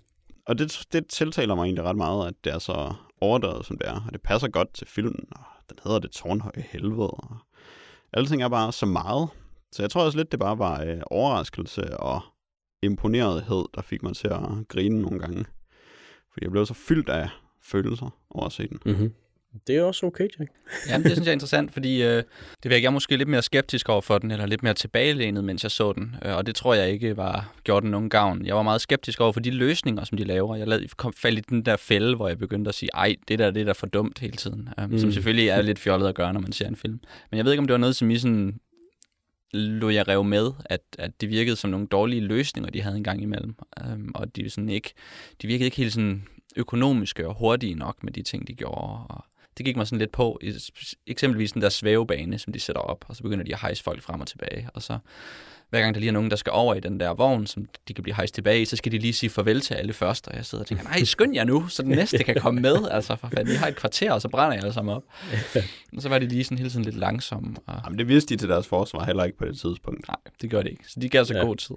Men, men jeg synes også, en gang imellem, så var der noget, der var lige lovligt tosset. Øhm, der er for eksempel, hvor øhm, Steve McQueen, efter at have, hvad er det, han har, han har klatret ned af, han er i hvert fald kommet ned igen fra bygningen efter utrolig mange etagers brand og, og lignende, og alle de, folk, der har været med ham, de er sådan nærmest døde, eller i hvert fald kan ikke mere. Og han, med det samme, så skal han bare videre ud og hoppe op på taget, den der elevator, der ikke, øh, der ikke kører, og så, så sådan, sådan en krog i, så de kan hejse elevatoren ned. Sådan. Det er bare, han, han, det er altså, det er ham, der er brandvæsenet. Altså, de behøver ikke, som jeg vist også sagde til Jack, efter vi havde set den, at, at hvis bare at alle de andre brandmænd kunne holde sig ud af bygningen, så var der ikke der være nogen, øh, nogen dødsfald fra brandmændenes side, fordi så havde Steve McQueen bare ordnet det hele. Ja, det bliver lige en tand for meget, at øh, de kunne godt have fundet en frisk fyr til at hoppe op på den der helikopter, i stedet for en fuldstændig udmattet Steve McQueen. Ikke? Det, det tænkte jeg også, altså... Øh... Og så efter han har gjort det, så skal han lige hele vejen, så skal han lige med en ny helikopter, og så lige hen og sætte sprængstof op, og så... Han skal også lige holde ja. en brandmand i armene hele vejen ned med den der ja øh, Ja, der er ved at vælte Ja, det er rigtigt. Men det, det kunne jeg jo rigtig godt lide, at han var bare alt for meget. Det synes jeg, jeg tror, jeg ville have, have kunne lide filmen meget mindre, hvis den havde været mere realistisk et eller andet sted. Hvis de havde været mindre seje, så tror jeg, det havde været kedeligt for mig. Ja, for det er måske lidt en bastard, det her øh, blanding af actionhelt og katastrofefilm. Ja. At, at man i katastrofefilmen, der skal alle ligesom være i fare, og så nytter det ikke noget, at vi har en actionhelt, som vi ligesom ved ikke, altså, ikke, ikke dør, og som bare skal redde så mange som overhovedet muligt på tid. Nu er det ikke sikkert, at øh, jeg husker katastrofefilm sådan vildt godt, men jeg så den der, hvad hedder den, 2012 måske, hvor de skal flygte i sådan en fly, og så styrter jorden sammen. Øh, og jeg, altså sådan som jeg husker katastrofefilm, så har de altid en actionhelt. Så er der altid en eller anden, som er som bare tydeligvis er helten, og som tydeligvis ikke dør, og som redder dem alle sammen. Så det ved jeg, jeg tror ikke, jeg synes, det er så meget en bastard. Jeg tror bare, at katastrofefilm er en actionfilm. Bare med flere katastrofer, måske. jeg husker også 2012, som der John Cusack helt sikkert en actionhelt. Men også øh, den der uh, Volcano med, hvad hedder Tommy, han? Tommy Lee, Lee Jones. Jo, Tommy Lee Jones. Ja. Der er han da også bare sådan en actionhelt. Der er man heller ikke i tvivl om, at han nok skal klare den, og nok skal få givet den vulkan ind på lampen. Det, det er måske rigtigt, nu du siger det. Øhm, der har jeg bare et eller, andet, et eller andet i mig, siger bare, at katastrofefilm, det er noget andet, hvor alle kan være i fare, eller hvor det er ja, det ved jeg ikke, hvor det er alles sådan indsats til sammen, der gør, at de overlever eller et eller andet. Uh, det ved jeg ikke helt, hvor jeg har fra. Jeg kan bare huske sådan nogle billeder af sådan nogle katastrofefilm, hvor folk de dør helt vildt. Men det kan være, det er bare noget, jeg har bildet mig ind sådan, efter, uh, efter ikke at have set katastrofefilm i en del år. Ja, det er også... Uh, det er ikke lige det mest interessante. Nej, det er jo det. Uh, men altså, det er jo sådan, selvfølgelig er der en... Uh, altså, så er det den her action-vinkel, som, som Paul Newman og Steve McQueens karakter har. Øh, men noget, jeg godt kunne lide, det var, øh, det var også de her altså lidt mere skurkagtige øh, karakterer i filmen. Ham, der bygger den, som havde hvad kan man sige, havde bedt sine nevøer om at spare, og så han så selv sparet nogle andre steder, som man ikke får noget at vide om. Han, var sådan, han fik måske så ikke en helt udviklet historie. Det var ikke som, at han ligesom fik sin, øh, sin straf, eller hvad man kan sige. Men han var stadigvæk sådan skurkagtig nok til ikke at, at lade øhm, alle hans selskabsgæster vide noget om branden, indtil det var for sent og, og, og den slags. Altså, jeg synes, at han var en fed øhm, enabler for ilden, om ikke andet. Mm. Øh, og selvfølgelig Richard Chamberlain, som var den fulde svigersøn, der, der, øh, der bare beslutter ja. sig for at drikke sig fuldt stille og roligt. Ja, ja. og så efter han, han får at vide, at der er sådan en, øh, en uh, trappegang, der ikke, øh, ja, altså der, der er umuligt at komme ned fra, så prøver han alligevel. og så er der sådan, sådan en eller anden eksplosion, der gør ham fuldstændig øh, ja, døllet, så han sådan kommer om igen, og så bliver han helt vildt sur, at hans kone kommer hen og prøver at, at, at spørge ham, om han, om han er uskat. Han er virkelig skurken ja, i en katastrofefilm. han er godt nok en bitter mand. Men jeg synes, det var meget sejt, at den der hele det der problem med, hvad de havde bygget for billigt og for dårligt og sådan noget, at det aldrig sådan blev opklaret. hvem det der, var ikke sådan rigtig en klar skurk i det. Det virkede som om, at alle havde haft grunden til at gøre, som de gjorde.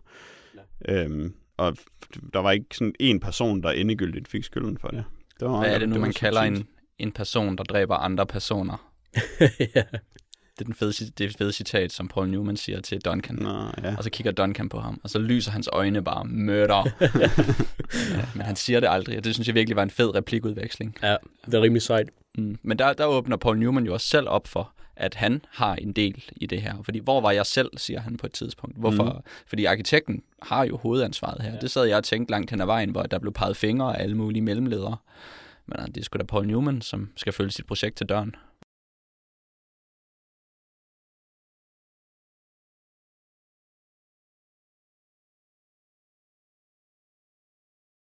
Jamen, det gjorde han også, synes jeg. Øhm, hvilket også var ret fedt. Altså, det var også en ting, jeg ret, ret godt kunne lide. Så den har faktisk en meget god retorik, den her film, med den måde, som den får argumenteret for. At man ikke skal bygge bygninger, der har højere end syv etager. Ja, Og så har den Carlos.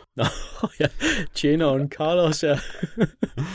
Det var virkelig en sej scene, hvor han blev præsenteret, hvor det, altså, det var sådan rimelig langt ind i filmen, hvor de var fanget op i promenaderummet, og så skulle de have åbnet en dør på et tidspunkt, og så var de ikke stærke nok, og så råbte de bare, Carlos! Og så kom der sådan en mand løbende i en grøn jakke, og så var han tydeligvis af øh, hispanic afstamning på en eller anden måde, og så virkede han bare som mexikaneren, der skal dø først, så jeg var bare så sikker på, at han ville dø. Så snart de fik åbnet den der dør, så ville, der bare, så ville han bare blive brændt ihjel eller sådan noget. Men så overlevede han det, og så blev han ved med at have sådan nogle skøre opdukkener i løbet af filmen, hvor han bare var i helt vildt godt humør og passede den der bar, men så havde det brændt ned om ørerne på dem, og så kunne han lige lave milkshakes til børnene og sådan noget. ting. Og så var han bare Carlos, og så var det ham, der lige øh, ville prøve at redde vinen til sidst, så det hele skal til at smadres. Og så overlever han bare sådan hele filmen, indtil, lige til sidst, hvor der er sådan en tilfældig statue, der bare vælter ned over ham og dræber ham. lige da de har klaret alt. ja. ja, det er Så rigtigt. det, han var tydeligvis sat op til at dø fra starten af, men så drillede de os bare. Det var som om, øh, de kendte internettet for godt, eller et eller andet i 1974, da de lavede det. Ja, det var lidt en, en kløgtig øh, øh, metode, at, at, man, at de bragte ham i fare hele tiden, og så var han egentlig bare sådan en sød mand, der ja, til sidst ikke klarede den. Holdt humøret højt. En øh, sød mand med humøret lavt, Jack, synes jeg, vi skal tale lidt om nu. Ja, det kunne for eksempel være den førnævnte papirarkitekt Asterius Polyp, som spiller hovedrollen i en øh, tegneserie, som David Mazzucchelli både har skrevet og tegnet og udgivet i 2009, hvor han, øh, når man tænker på, hvilken rolle en 50-års fødselsdag spiller i tegneserien, så er det sjovt, at han må have været 49 i 2009, faktisk. Måske blevet 50 det samme år, som han udgav den. Øh, David Mazzucchelli, han fik jo sit store gennembrud som tegner på nogle superhelteserier, som han tegnede og Frank Miller skrev. Først og fremmest uh, Daredevil Born Again, som er højt berømmet og skabte den moderne udgave af Daredevil, og dernæst Batman Year One, som øh, også er anerkendt som en af de bedste Batman-historier nogensinde. Og så, øh, så var hans karriere jo bare på skinner, men så besluttede han sig for at holde op med at lave superhelte-tegneserier. Så ville han hellere lave noget mere personligt, så han gav sig til at studere trykteknikker og sådan nogle mærkelige ting, og passede sig selv, øhm, og lavede et, en antologiserie sammen med sin kone, øh, som de fik lavet tre numre af på tre år, som var sådan et meget stort og fint og kunstnerisk projekt, som egentlig skulle have været alle mulige forskellige tegnere og forfattere, øh, som de kunne udgive, men det blev så mest bare ham og hans kone, som udgav ting. Og det fjerde nummer af den her serie, øh, skulle så have, eller Asterius Polyp startede med at være det fjerde nummer af den her serie, men det greb så lidt om sig, og jeg kunne forestille mig, at han også blev lidt træt af at, øh, af hvad hedder det, når man selv udgiver ting. Han blev træt af selv at udgive ting, fordi det er rimelig hårdt og irriterende arbejde, så når man skal lave flotte tegneserier. Så han lavede bare en ordentlig mobbedreng, 340 sider af en tegneserie, og så solgte han udgivelsesrettighederne til Pantheon Books, som man vil bemærke er et rigtigt forlag, som så har udgivet den her tegneserie. Og det gjorde han jo til, øh, øh, ja, det, det gik rimelig godt, det projekt. Han har vundet tre Eisner for den i 2010, da den udkom, og øh, har vundet forskellige andre priser i rigtige litterære tidsskrifter og alt muligt. Øh, den har sågar været i smagsdommerne herhjemme, da den blev udgivet på dansk. Wow. Så det er jo det er virkelig kremen af tegneserier. Den handler om, øh, som sagt, papirarkitekten Asterius Polyp, som øh, på sin 50-års fødselsdag ligger derhjemme og øh, er i dårligt humør, som sagt. Og så slår lynet ned i hans bygning, og den brænder ned, og det eneste, han får med sig, det er sit ur og sin Zippo-lighter og sin Schweizer-kniv. Så tager han hen på busstationen og bestiller en busbillet så langt væk, som han kan komme. Og han ender i en lille by, der hedder Apogee, hvor han får et arbejde som automekaniker, øh, efter lige at have læst alle bøgerne om at reparere biler på en time på det lokale bibliotek. Øh, og så bliver han gode venner med indehaveren af autoværkstedet og oplever forskellige ting, og vi får nogle øh, tilbageblik på hans liv og hans ægteskab og hans bror, som Dan nævnte, som han øh, bruger som sin totalt sølle undskyldning for at have et videokamera i sit soveværelse. Og han, øh, ja, han har øh, en rimelig seriøs midtvejskrise i løbet af tegneserien, kan man vist godt kalde det. Det kan man roligt sige. Øhm, og hvis man nu skal tage den her tegneserie helt ned på jorden, og måske, øh, man kan sige, øh, bygge den op bagefter, så kunne man jo sige, at det er en, en øh, sådan 350 siders fortællinger med scener fra et ægteskab, som jo faktisk ikke kan blive mere navlepillende og sådan grænse til at være fuldstændig ligegyldigt, når man sidder og læser det. Så, så jeg sidder der og tænker, hvad er det så, den her historie gør for at være interessant, Dan? Hvordan bliver de her scener fra et ægteskab ensat spændende? Oh ja, jamen så Martuccelli, han er jo virkelig dygtig til at tegne, øh, forstået på den måde, at han, han, eller han fortæller meget med hans tegninger. Øhm, der, øhm, ja, der, der er mange ting, der jeg er ret glad for ved, ved den her. Der er mange, mange ting, man kan tage fat i, men øhm, han, han har sådan nogle helt, øhm, hvad kan man sige, indlysende ting, han gør, som der ikke er nogen, der rigtig har gjort i den stil før, men som alligevel virker indlysende, når han gør det. Som for eksempel, når han taler om, hvordan at to mennesker har et helt andet, øh, har helt forskellige perspektiver på hverdagen, så tegner han dem på to forskellige måder.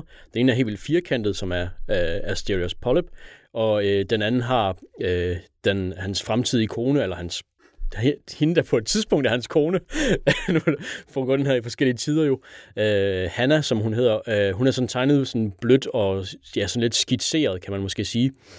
Øh, og, og så hvordan at, øh, de ser hinanden øh, sådan fra øh, til, til, til et eller andet selskab, og så møder hinanden, hvordan de så hvordan deres to tegnestile ligesom smelter sammen, mens de sidder og taler på en sofa.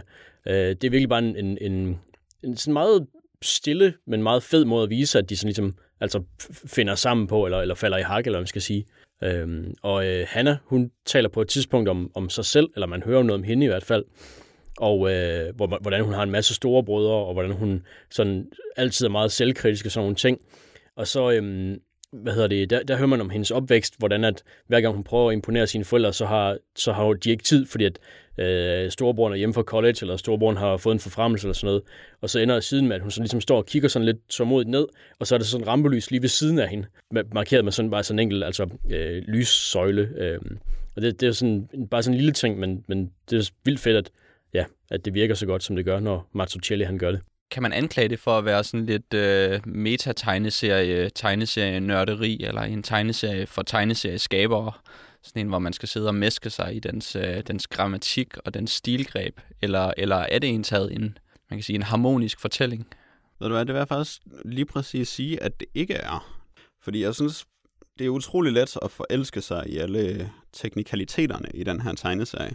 Men det var også noget af det, som jeg øh, synes var ret sjovt, da jeg så smagsdommerne tale om dem. Fordi de var jo netop ikke tegneserielæsere, men de havde også forstået alle de her tekniske ting, og var vildt begejstrede over, at tegneserier havde sin egen grammatik, og at den kunne fortælle historier på en unik måde.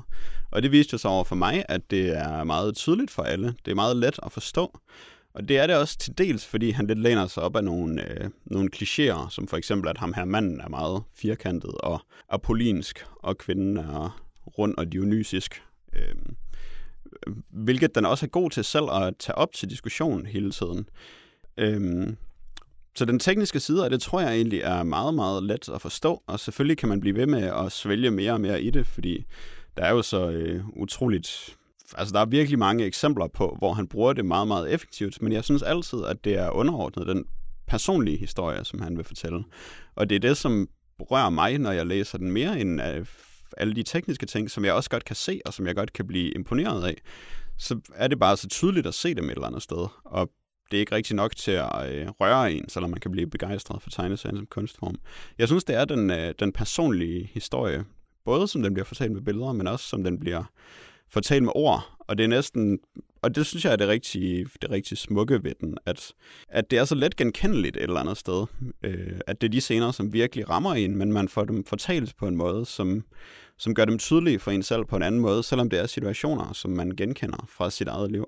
Så nej, jeg synes bestemt ikke, at det er en tegneserie for tegneserieskabere. Altså, man kunne måske bruge den som øh, en guide til, hvordan tegneserier skabere burde lave tegneserier, men så ville de bare begynde at tegne mænd firkantet og kvinder runde, og så flere baner over bryster, og så er det for voksne.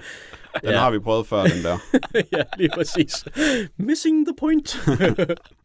ja, okay, fordi det er jo en, øh, en tegneserie, som jeg har en ret høj grad af identifikation med, når jeg læser den. Jeg kan virkelig, jeg synes, den stikker dybt, og jeg synes, den rammer rigtig meget plet øhm, på nogle af, de, øh, nogle af de udfordringer, der kan være i et forhold, eller nogle af de udfordringer, der kan være i sådan ens egen identitet, og hvordan at man øh, ser sig selv, og hvordan man øh, udtrykker sig selv, og hvordan andre folk opfatter en. Og det synes jeg er meget spændende, og det er en lejlighed til at stille nogle spørgsmål ved sig selv faktisk. Det er sådan meget terapeutisk at læse den her øh, tegneserie, vil jeg næsten sige. Øhm, og jeg ved ikke, om det er et målgruppespørgsmål, om det er en, øh, alle rammer, øhm, eller om det er bare nogen, som den resonerer med. Det er selvfølgelig, det ved man aldrig, det er ikke til at sige. Ja, altså så i, i forbindelse med det, du siger, Jack, at, øh, altså, at den er så selvbevidst, den her tegneserie, og at den Ja, det kan godt gå hen og blive højpandet, det her. Nu skal man passe på med, hvad man siger. Men det er en meget selvbevidst øh, tegneserie, som, som, bruger, som kommenterer på den her grammatik her. Øhm, men på samme tid, så kritiserer den også skaberen af tegneserien. Fordi jeg fornemmer et link mellem hovedpersonen i den her tegneserie og så forfatteren. Jeg tror, at det, det virker som, at det, at det er meget den samme person. At det er den her terapeutiske fortælling, som, som den her, som forfatteren selv har været igennem, og som at han har skrevet en tegneserie omkring. Og dermed så kritiserer han også sig selv, fordi at den her tegneserie er overkompliceret og sådan en, en kliché på god smag, næsten. Og det bliver næsten en, en kritik for sig selv. Jeg ved ikke, det er sådan en... Øh, jeg, ved, jeg ved ikke, om, om det er muligt at samle den her bold op. Jamen, jeg forstår godt, hvad du mener. Fordi den, han udstikker nogle grammatiske, eller slår nogle øh, arkitektoniske regler igennem sin person af Stereos Polyp, øh, som lige så godt kunne gælde for en tegneserie, og så handler historien om, hvordan hovedpersonen bliver nødt til at opgive dem, men alligevel ikke kan opgive dem. Øh, og igen, så er der bare, det er jo fordi, at det hele det er så forbundet i den, som det er. Så jeg synes ikke, at man kan sige det der med, at, at den sådan bliver en kritik af sig selv, fordi den bliver også en bekræftelse og en øh, værdsættelse af sig selv. Så den, den kører bare hele tiden en, en dialektik med sig selv, hvor alle tingene hænger utrolig godt sammen og er meget umulige at adskille. Og med hensyn til målgruppespørgsmålet, så ved jeg jo, altså selvfølgelig, der er jo selvfølgelig et målgruppespørgsmål, fordi der er jo folk, som læser en arty graphic novel, og så er der folk, der ikke gør. Og vi ved jo af gode grunde ikke, hvad folk, der ikke har læst den, de mener om den. Men altså, den, der er jo udbredt begejstring for den, og der er øh, mange af de samme ting, som vi også er begejstrede for her. Så jeg tror bare, at det er, altså det er øh, et kunstværk med stort K på den der måde, hvor der er en dyb menneskelighed i den, som næsten alle mennesker vil kunne identificere sig med et eller andet sted. Hvilket jo også er lidt sjovt, fordi jeg, jamen, man genkender sig selv meget i den, og sådan set i alle personerne et eller andet sted. Og så fortaber man sig i, uh, i sin begejstring over, hvor god den her tegneserie egentlig er. det er frygteligt. Det må være frygteligt at høre på os tale om den. det er jo en, øh, en, en hovedperson, ham her, Stereos Polyp. Han er jo en, en karakter, som har meget, som har hovedet op i røven på sig selv, kan man, kan man roligt sige. Han er altså ja. en frem i skoene arkitekt på et universitet, som skal tænke høje tanker og gå rundt til cocktailparties, og så være den mest interessante og klogeste person. Og det virker som, som hans profession i en nødskal. Ikke? Ja. Um, så det er jo en, en rimelig usympatisk karakter. Blev du så øh, forenet du dig med, med Polyp, eller, eller synes du stadig, at han havde hovedet op i røven på sig selv? altså til dels ja.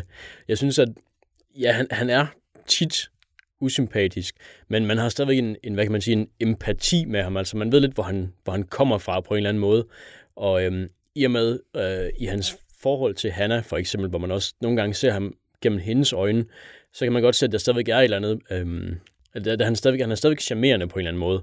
Man vil stadigvæk gerne vide, hvad han gør, og, og altså man, det ved ikke, man føler stadigvæk med ham, selvom man måske ikke altid holder med ham på en eller anden måde.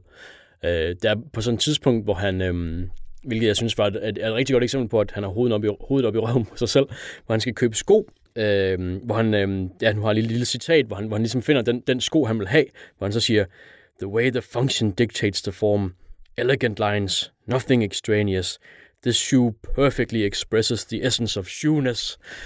øh, hvor han sådan virkelig, nu finder han bare de bedste sko.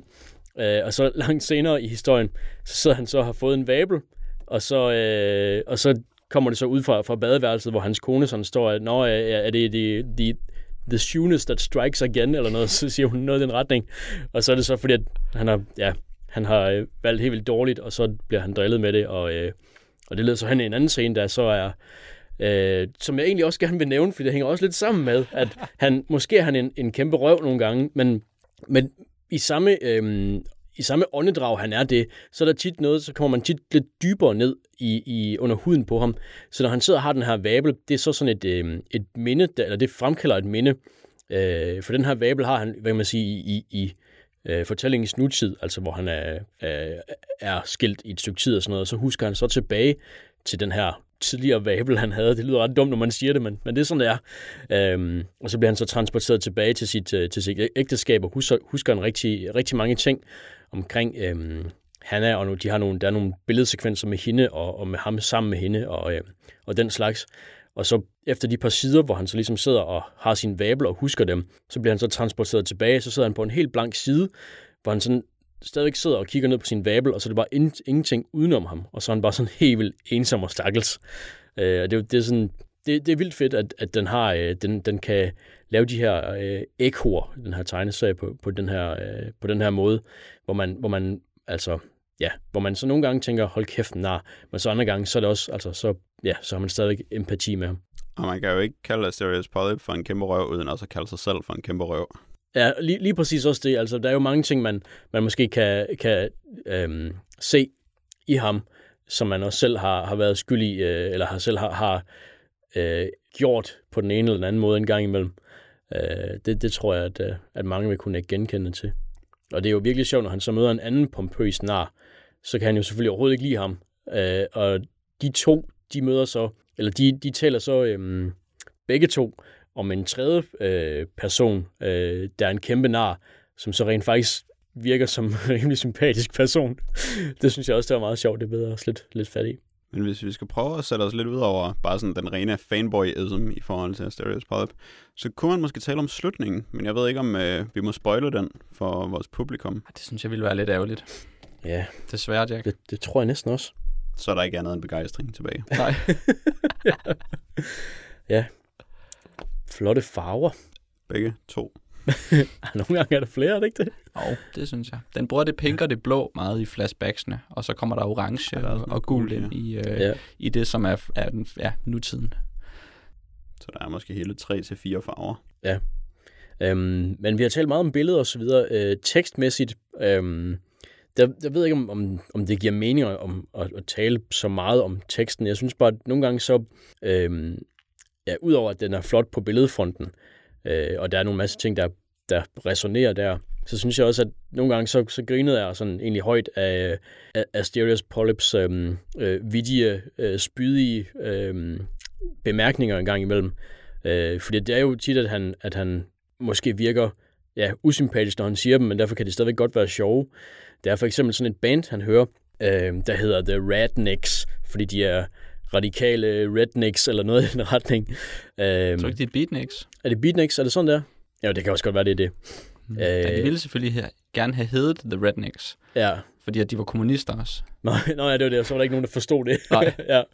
ja. øhm, men, de, men de spiller så på et tidspunkt, og så siger øhm, øh, Asterios, han siger så til sin, øhm, til sin ven, han arbejder for, very credible, når de går på scenen og spiller.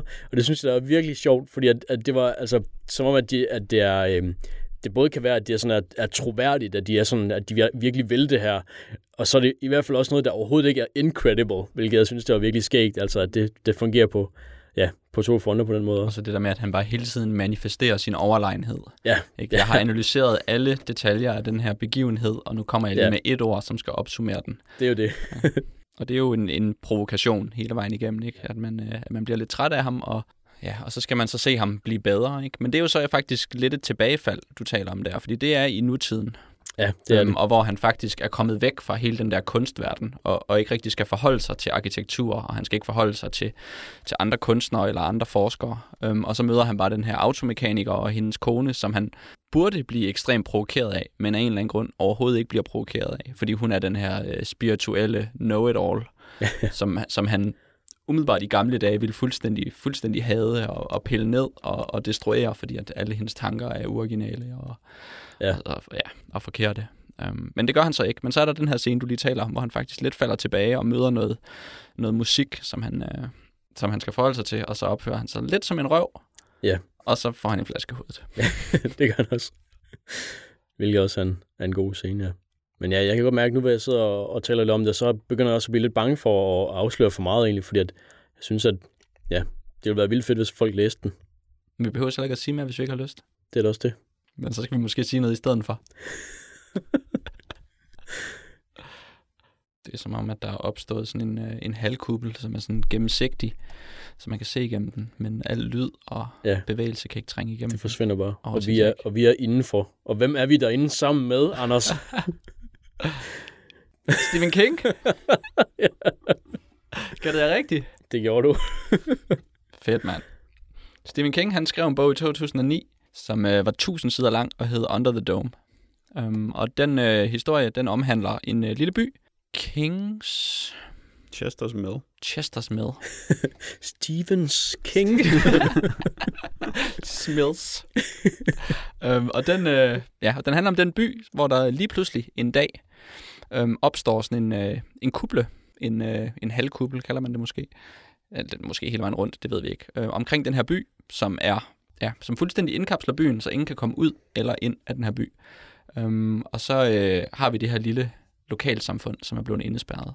Um, og det første, jeg faktisk gjorde, da jeg så episode 1 af den her tv-serie, som den her bog, jeg lige omtaler, blev lavet om til, som vi har set, øhm, det var at tænke på tv-serien Lost. Øhm, det var sådan min umiddelbare tanke, og så begyndte jeg at lave sådan en lille liste over ting, der skete i Lost, og så begyndte jeg at krydse af, hvornår de så skete i den her. Øhm, hvilket var meget sjovt, men det kan vi måske komme tilbage til. Fordi det viste sig også, efter jeg så begyndte at research Under the Dome, at det var en fyr, som har været med til at instruere Lost i tre sæsoner, som har- er creator på den her. Jeg har faktisk ikke lige hans navn. Brian K. Vaughan. Kan du så også huske, hvad det er, vores danske ven han hedder? Nils Arden Oplev, Oplev. lige præcis. Som, øh, ja, som så er instruktør på de her fem afsnit af Under the Dome, øh, hvor vi har set nogle af dem. Jeg har set fire af dem i hvert fald. Øh, den femte er ude, men den har jeg ikke fået set endnu. Um, det er øh, Nils Arden Oplev er ham, der instruerede Portland tilbage i 90'erne. Jeg har ikke rigtig set så meget andet med ham. Øh, så lavede han den der øh, mænd, der hedder Kvinder, Åh oh, ja, som, den, den, øh, som den folk ikke ikke engelske. kender. Ja. Ja. Um, og så er han kommet til USA og lave nogle ting. Og han har lavet det her Under the Dome, som er noget Stephen King, uh, Hurlum High, der minder om Lost. Hvad, hvad minder det mest om, Lost eller Stephen King? Hvad siger du, Jack? Altså, jeg er så helt klart med Stephen King i det. Men det er også, fordi jeg øh, i hvert fald har været Stephen King aficionado. Jeg tænkte faktisk ikke så meget på Lost, da jeg så den. Øh, mest fordi jeg ikke følte mig lige så manipuleret, som jeg gjorde i Lost. Lige så tvunget til at tænke over, at jeg så Lost, som jeg gjorde, når jeg så Lost. Ja. Her der kunne jeg bedre bare fokusere på, at jeg så en Stephen King-filmatisering. Og så var jeg også... Øh, så tror jeg også lidt, det forvirrede mig i forhold til, hvordan jeg skulle se den, at jeg troede, der kun var fire afsnit af den. Jeg troede, det var en miniserie, vi skulle se. Øh, og derfor havde jeg et lidt mærkeligt forhold til al pacingen i de fire afsnit, vi har set. Mm. Som måske også lidt... Det, øh, det gjorde også lidt, at jeg så det på en mærkelig måde. Er det en øh, er det god Stephen King-underholdning? Øhm, Hvor godt er Under the Dome, Dan? Sig det. Det er svært at, at, at kvalificere, øh, klassificere lige sådan umiddelbart. Men altså, altså ja, jeg, jeg havde en ret god oplevelse, da jeg så det. Og øh, jeg synes også, det var mere Stephen King end, end Lost, hvis vi skal komme ind på, på den sammenligning. Og øh, jeg sammenlignede det lidt med en... Eller jeg ved ikke, om jeg sammenlignede det, men jeg, da jeg tænkte over, hvad jeg synes om ved det, så sammenligner jeg det med, med Game of Thrones. Fordi at der er også et stort karaktergalleri, og der er sådan en overordnet historie i begge. Og der synes jeg helt klart, at øhm, Under the Dome har en, et karaktergalleri, hvor der, altså, der hænger bedre sammen, og der øhm, hvad kan man sige, hvor, hvor jeg sådan nærmest kan navnene på alle personerne, og det kan jeg stadigvæk ikke i Game of Thrones.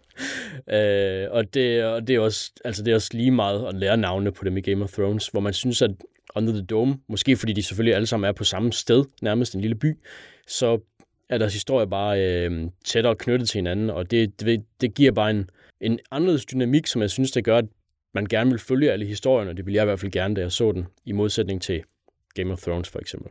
Det er jo en tv-serie, som Langt hen ad vejen handler om nogle politibetjente, som prøver at holde orden i den her lille by. Øh, og så ved siden af, så lærer vi en masse ting, eller en masse ting, en meget, meget lidt omkring den her kuppel, som er opstået.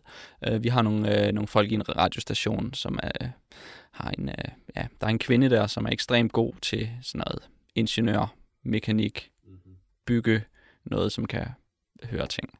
Og så kan hun opspore, opsnappe øh, kommunikation ud, der kommer ud fra kuplen af. Og det er så den eneste form for input, vi faktisk får omkring, hvad der foregår. Øhm, og det eneste, vi lærer, er vist, at militæret ikke ved, hvad der foregår heller. Så der er ingen, der ved, hvad der foregår. Øhm, og så prøver folk sådan lidt at, at prøve at gå rundt og finde ud af nogle ting omkring den her kuppel her, og prøve at afprøve den, finde ud af, hvor, hvor dybt går den, hvad sker der, hvis man rører ved den, og sådan nogle ting. Og så har vi så nogle andre plots, som kører, øhm, sådan meget karakterspecifikke plots, hvor vi har en, øh, en fyr, som har låst en kvinde inde i sådan et virkelig irriterende plot. Ja, altså det er meget... Øhm, det ved jeg, jeg synes, det er meget Stephen King-agtigt. Nu tænker jeg måske på Misery. Øh, og det synes jeg, det er sådan meget Stephen King-agtigt, at der er sådan en, en hvad kan man sige, velmenende fan, om man vil, der, øh, der så ikke er helt rask oveni, der så øh, låser ind, en ind, den anden inden for, øh, for hendes eget bedste, som det er i det her tilfælde. Og det, ja, altså jeg kunne sådan rimelig godt lide Misery, øh, bogen i hvert fald, og så, så er det som om, at det, det er sådan, ah, så det kan jeg godt lide. Så kommer der noget Stephen King tilbage til mig, jeg godt kan lide, og så er det sådan, så har det faktisk fint med det. Det er bare en af de der plots, hvor der er en, der er låst inde, og så skal man bare, så ved man, det kommer til at tage et par afsnit, før hun kommer ud. Fordi at det er for dramatisk, hvis hun kommer hurtigt ud, og så, så ved man bare, at man skal se på hende være låst inde, og så skulle hun være i panik. Og så, ja, jeg synes, det er sådan lidt hårdt. Det bedste ved det plot er, at der er en med, der hedder Junior, og så ved man bare med det samme, man får ham præsenteret som en, der bare hedder Junior, at han ja. har et massivt daddy, massiv daddy issues. ja. Og det viser han så selvfølgelig også. Det er bare, det er meget elegant og hurtigt fortalt. Ja. Så det var meget fedt. Men jeg synes, at jeg synes, at tage til fange plottet var mega åndssvagt. Og jeg synes, plottet var ham der politimanden, han bare bliver mega skør, efter at have været spærret inde i halvanden dag. Det er rimelig dårligt. Og det synes jeg lugter langt væk af, at man har været nødt til at give historien sådan en fucked up tv-serie pacing, hvor der bare der skal være noget action i hvert afsnit, hvor jeg kunne forestille mig, at det tog lidt længere tid, før de ting skete i romanen, hvor man har tusind sider til at fortælle det, og måske er lidt bedre til at fortælle historier. Ja, ja, det var ja, meget irriterende. Det virkede det meget unaturligt, at den der politibetjent gik fuldstændig i panik, mm. og ja. begyndte at råbe, we're all gonna die, og så skyder han rundt. Ja, netop, altså det, hvor, hvor jeg så ikke rigtig har nogen problemer med, med indespæringsplottet, så ham der politibetjenten, der efter en anden dag, hvis det er så lang tid, han bare bliver helt vanvittig, og vi dør alle sammen, og jeg kan lige så godt bare dræbe mig selv, eller, eller, eller, eller alle andre. Øhm, det, øhm, det, det går ret hurtigt, og det er, øhm, det er måske en, en, en tv-serie-ting, der, der spiller ind der. Ja, så er der, og så efter han har gjort det, så er han nødt til at løbe ud i skoven og bare sådan dræbe alle, der leder efter ham, og alle, der leder efter ham, er nødt til at dræbe ham, og de er sådan helt op at køre lige med det samme, uden at man ved hvorfor. Og så er der en virkelig irriterende tv-serie øjeblik, da de fanger ham. Og jeg spoiler altså bare, at de fanger ham, fordi det er røvkedeligt alligevel. ja. Hvor der er to personer, der står og har sådan en rigtig intens samtale med hinanden. Og så, åh, så står han pludselig lige bag ved ham, fordi de havde lige glemt, at de var ude og lede efter ham, og ham den ene og kigget ham den over skulderen hele tiden, og har set ham mm. komme, men altså, alligevel så opdager de det første, han står og sigter på dem. Og så skal de stå og sigte på hinanden. Og så er der sådan en tredje pers, fjerde person, som ikke har noget med dem at gøre, som har været ude på sådan sin egen ledetur ude i den her skov. Og jeg ved godt, de er under en kuppel, så det er begrænset for stort der. Men stadigvæk, så dukker hun op lige præcis, da han kommer og sigter på dem og skyder ham i ryggen, inden at nogen kan nå at tale om noget, eller afklare noget, eller gøre noget. Og det er bare så åndssvagt belejligt og åndssvagt irriterende tv-serieagtigt. Så der bliver jeg virkelig sur. Ja, det, det, der, der tænker man sådan, øh, at, at de folk, de kan ikke finde ud af at dreje hovedet eller sådan noget og se som omkring. Altså, der er en eller anden defekt på deres nakke der. Øh, og det er selvfølgelig, ja, tv-serie åndssvagt, hvilket ikke er, hvilket ikke er fedt. Nej, det er fuldstændig unødvendigt. Den har overhovedet ikke brug for at gøre de ting. Nej, det synes jeg heller ikke. Men hvad gør den så, der er godt, Jack? Jamen, den laver jo sådan et, øh, et rigtig Stephen King setup med at, øh, at vise alle de her små byers øh, mørke sider, og vise, hvordan de kommer op til overfladen, når øh, tingene bliver sat sådan en lille smule under pres, hvilket næsten alle hans bøger handler om, hvordan små byer i New England har deres mørke sider, og hvordan de kommer frem, når folk kommer under pres.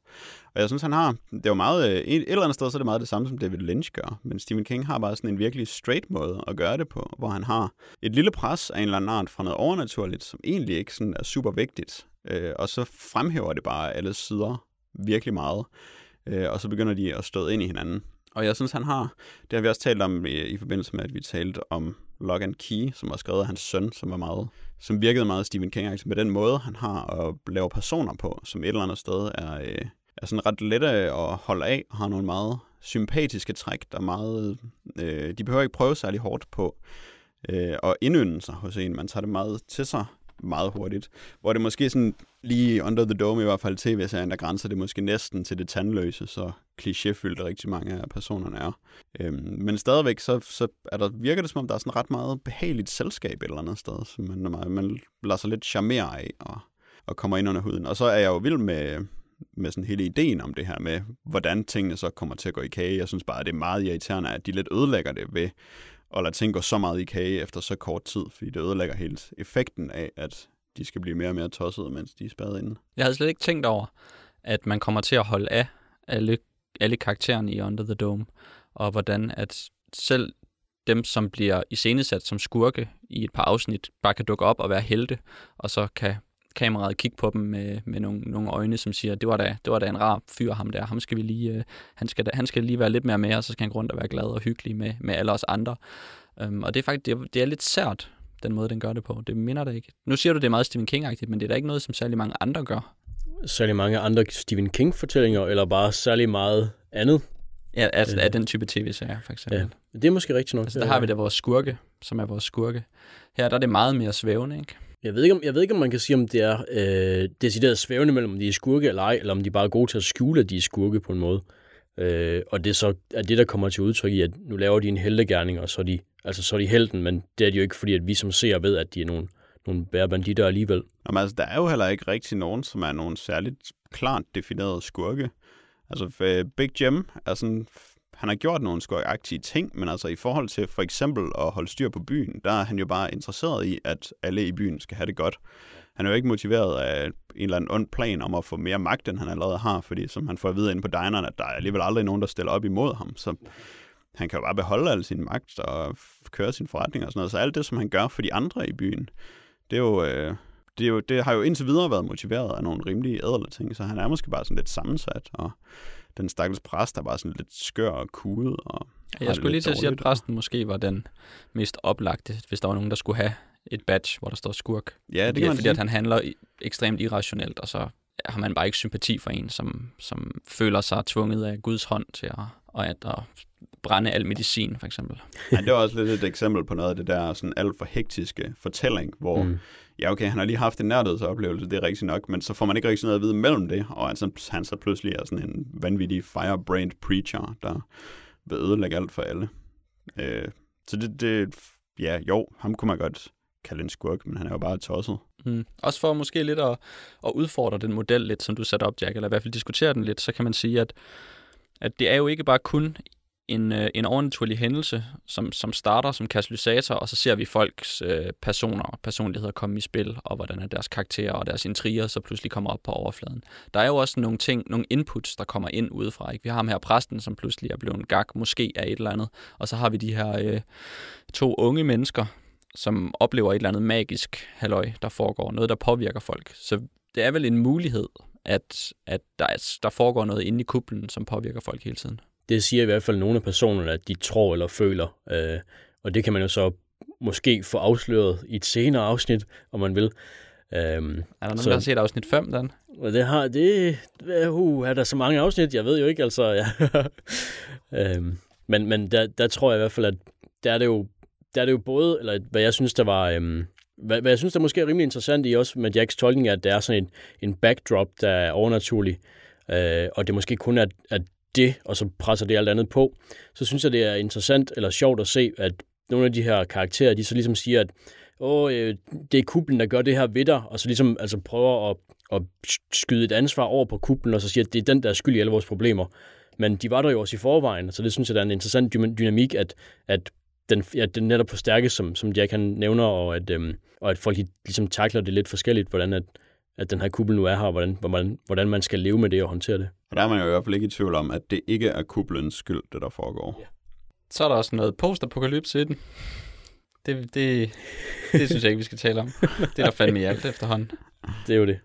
Det, jeg, jeg kan bedre lige at se på det som den der trykkover ting, og derfor så er jeg, jeg er sådan en lille smule bekymret for det overnaturlige plot, hvis det kommer for meget ind. Jeg synes, de er lidt irriterende, de der anfald, de unge mennesker får, og så siger de sådan en mystisk. Det var man nok måske faktisk ret lost at man får sådan en eller anden mystisk linje, som man ikke ved, hvad det betyder. Da, de første gange, hvor det skete, hvor jeg endnu ikke havde fået at vide, at de sagde noget med Pink Stars Falling, hvor det bare var Stars Falling, øh, så fik jeg en rigtig god idé til, hvorfor det var, at de var inde i kuplen, og hele kuplens motivation, og hvordan det skulle slutte.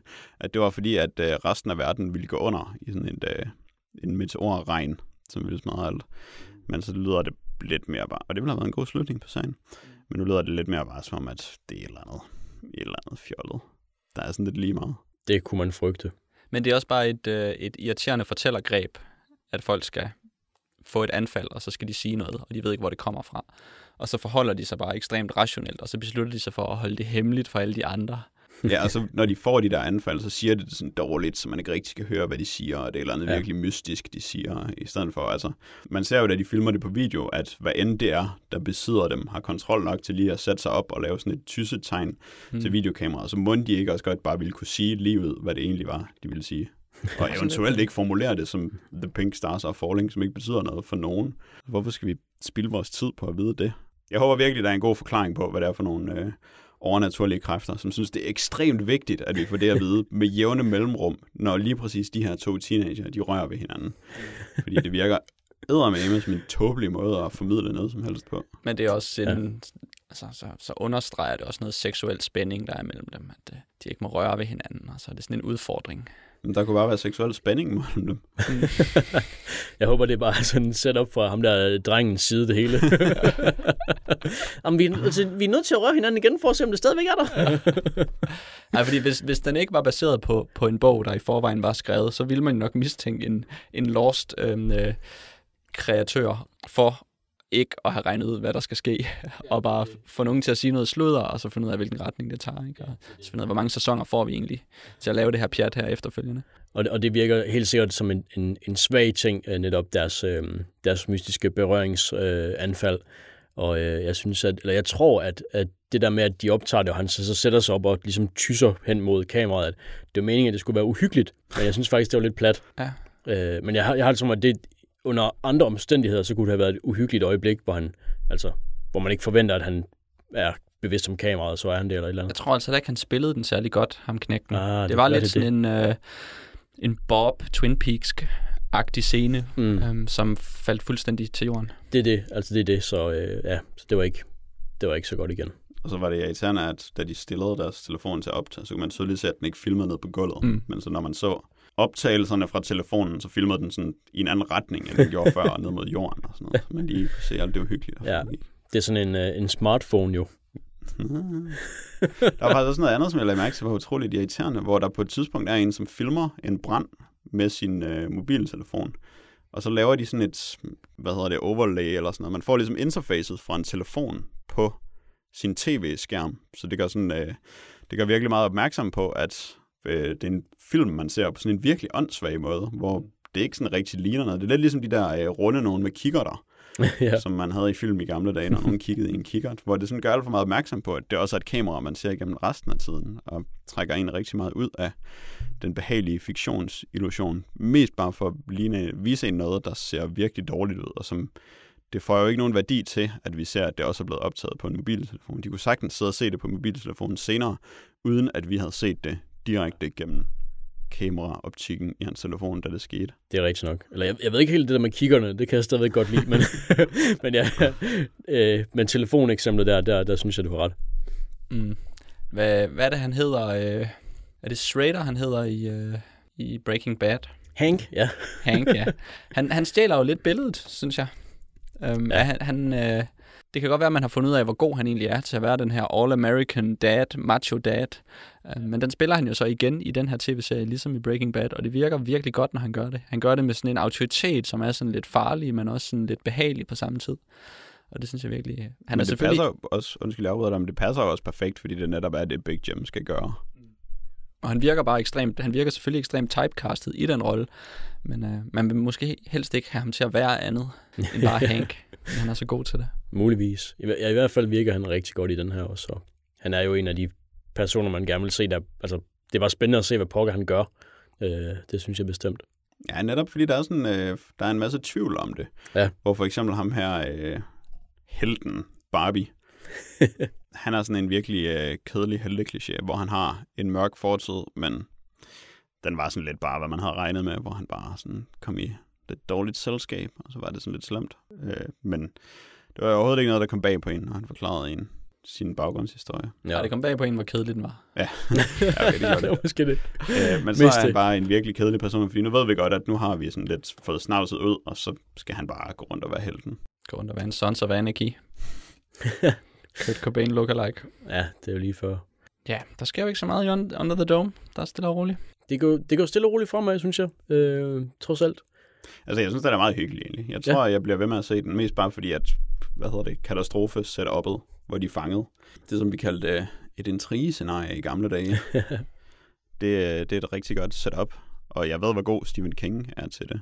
Det er meget det samme setup, som der er i Begærets butik, hvor de har en lidt anden måde at accelerere det på, men hvor der sker sådan lidt det samme, og det synes jeg var en virkelig imponerende fortælling. Så tænker jeg lidt, det her det kunne godt blive lidt af det samme med folk, der bare nedsmelter og gør de frygteligste ting på sådan en måde, hvor man tror på, at de vil gøre det i situationen. Der er sådan en psykologisk troværdighed i meget af det, Stephen King laver, som jeg rigtig godt kan lide. Men altså, der synes jeg bare, at eksemplerne på, på præsten og på politibetjenten og på junior, som er dem, der sådan lidt går, går spagat på grund af The Dome, ikke er, er hamret særlig godt hjem. Um, ikke er de mest troværdige psykologiske nedsmeltninger, jeg har set. Det er de saftsus med ikke. øh, og, men altså, altså, den er god nok til, at jeg kan retfærdiggøre og se det for at blive irriteret over de ting, der virkelig er ufatteligt dårligt Mm. et eller andet sted. Og som sagt, der er nogle af personerne, som er sådan lidt, det, de er sådan lidt hyggelige. Og så får man lidt lyst til at se, hvad der sker med dem. Men mest af alt, så håber jeg bare på, at det ligesom begynder at jævne sig lidt ud, når vi får det der tidsperspektiv, der skal til, for at det giver mening, at de går helt i kage. Mm-hmm. At så begynder det at blive mere troværdigt og fungere lidt bedre, end det har gjort indtil videre. Men øh, der er kun fem afsnit af Under the Dome. Er det rigtigt? Det er sådan, jeg har forstået det. Så der kommer ikke mere? Når du spørger sådan der, Dan, så bliver jeg lidt bekymret. Så du behøver ikke sige noget. Ja, jamen altså, på en måde kan jeg godt se, at, at øh, den kunne stoppe der. Men på en anden måde, så er det lidt sur. Nå, men så øh, skal vi måske prøve at muntre Dan lidt op med noget lytterpost. Eller nej, vent, det bliver vi aldrig munter i det her, men vi må vel hellere komme igennem det. Skal vi se, om vi kan gøre den rasende med noget lytterpost. ja, Jeg lunder er- over i skammekrogen lige så langsomt. Det er rigtigt. Jeg er allerede oppe i det røde felt også. Ja, jeg har to og et halvt stykker lytterpost. Det ene af dem øh, var et, som egentlig skulle have været med for nogle afsnit siden, men som var røget i et spamfilter. Nu har vi heldigvis reddet det igen. Det er fra Christian Bavnvig, som den 20. i 6., så det er rimelig længe siden, skrev til os et brev med overskriften Caligari Schmaligai. Og jeg gætter på, at det forholder sig til det afsnit, hvor vi så Das Testament des Dr. Mabuse. Han skriver nemlig, øh, Hej drenge, jeg skulle hilse fra filmhistorien og sige, at Dr. Caligari's kabinet ikke er en Fritz Lang-film. Kram, Christian Bavnvig. Åh, oh, det er så godt sagt. Ja, så står den fandme på lammer. Fyndig linje. Vi giver en kvejevejer Bavnvig. Ja. Det gør vi. Til dig er filmhistorien. Kommer bare forbi. Der er ingen undskyldninger. Det er det altså ikke. Nå, så har vi en, øh, en noget længere omgang fra Thomas Sørensen. Den her er rimelig frisk. Øh, som skriver et brev med overskriften Who's Afraid of teaterstykker omsat til film. Han skriver, Kære kaffekastere, jeg er efterhånden grundigt piret af Jacks mange henvisninger til Who's Afraid of Virginia Woolf. Jeg overvejer rent faktisk at se den, men jeg har det næsten altid svært med film, der er baseret på teaterstykker. Glengarry Glen Ross fik mig engang til at sappe over på en film med Tom Hanks i hovedrollen. Jeg har aldrig tilgivet Kevin Spacey helt for den episode. Carnage og Doubt er måske de eneste undtagelser, og selv i dem synes jeg, at skuespillet tenderer mod det overgjorte, hvor man virkelig kan mærke, hvor uendeligt seriøst skuespillerne tager deres roller, fordi det er teater. Det provokerer min indre anti-elitære svinehund og giver mig lyst til at råbe ubehageligheder til tilfældige folk på gaden for at kunne komme i tanker om, hvordan en oprigtig reaktion ser ud. Jeg kan ellers godt lide kammerspil, men det vigtigste for mig i et godt kammerspil er det underspillet. Højspændt dialog i lukket rum er bare the shit. Spørgsmålet er, hvorfor er lige præcis Who's Afraid of Virginia Woolf værd at se, hvis man har det svært med teater-remakes? Udover at originaltraileren er voldsomt sej i alle sine tilbagelænede selvfedme. P.S. Undskyld, hvis jeg gør podcasten et kvarter længere end planlagt med dette spørgsmål. Jeg ved, det fremkalder stærke følelser, men det må og skal besvares. PPS. Jeg har sendt jer et tweet som reaktion på afsnit 75. Med venlig hilsen, Thomas Sørensen. Tak for posten. Og jeg kan jo så lige komme med tweetet ved samme lejlighed, som øh, måske også er en slags lytterpost. Øh, Thomas Sørensen hedder Ultrapedel på Twitter. Kan Nice. må lige Øh, follow ham. Og han skrev Ja. ja. morsomme oplysende anmeldelser af Den Blå Planet i jubilæumsepisoden af DDK podcast. Virkeligheden klæder jer, drenge. Er det anden Tak. gang, han kalder os drenge i den, jeg læste? Det er muligvis. Men det, er- det er en dejlig kompliment at få. Jeg, øh, troede ikke, at jeg skulle passe så godt ind i virkeligheden.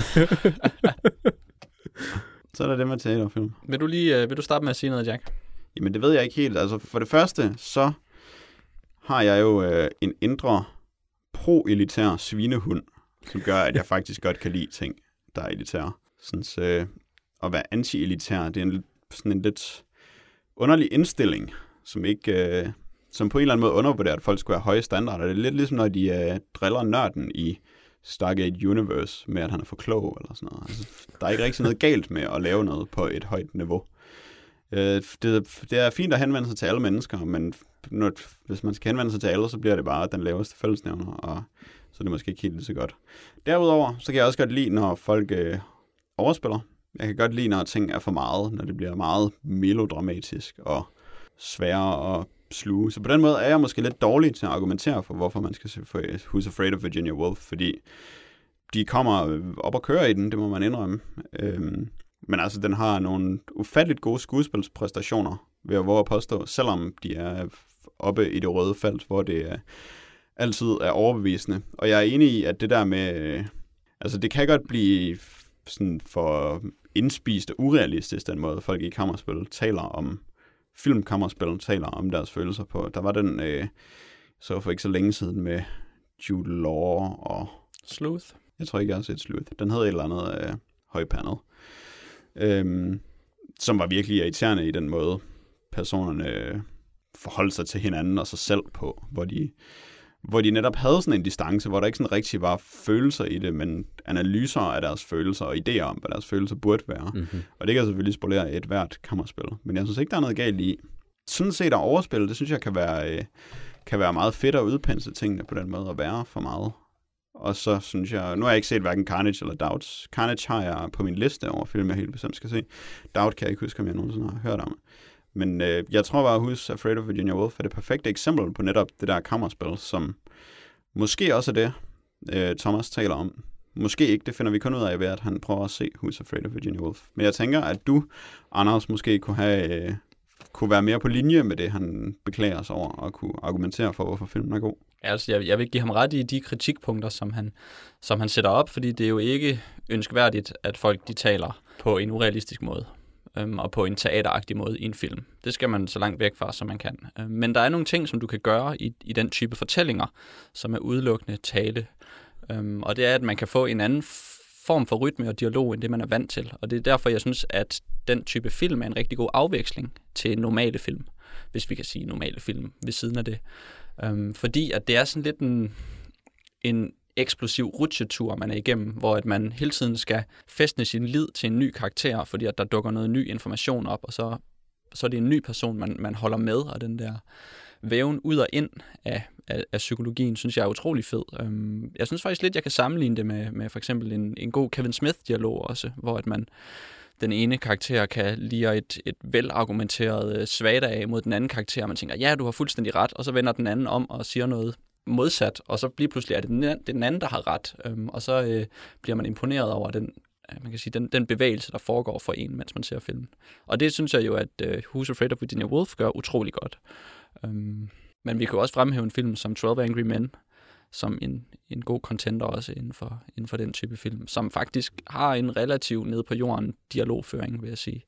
Den, den har selvfølgelig også en del flere karakterer, så der skal ikke, øh, der skal ikke foregå så meget.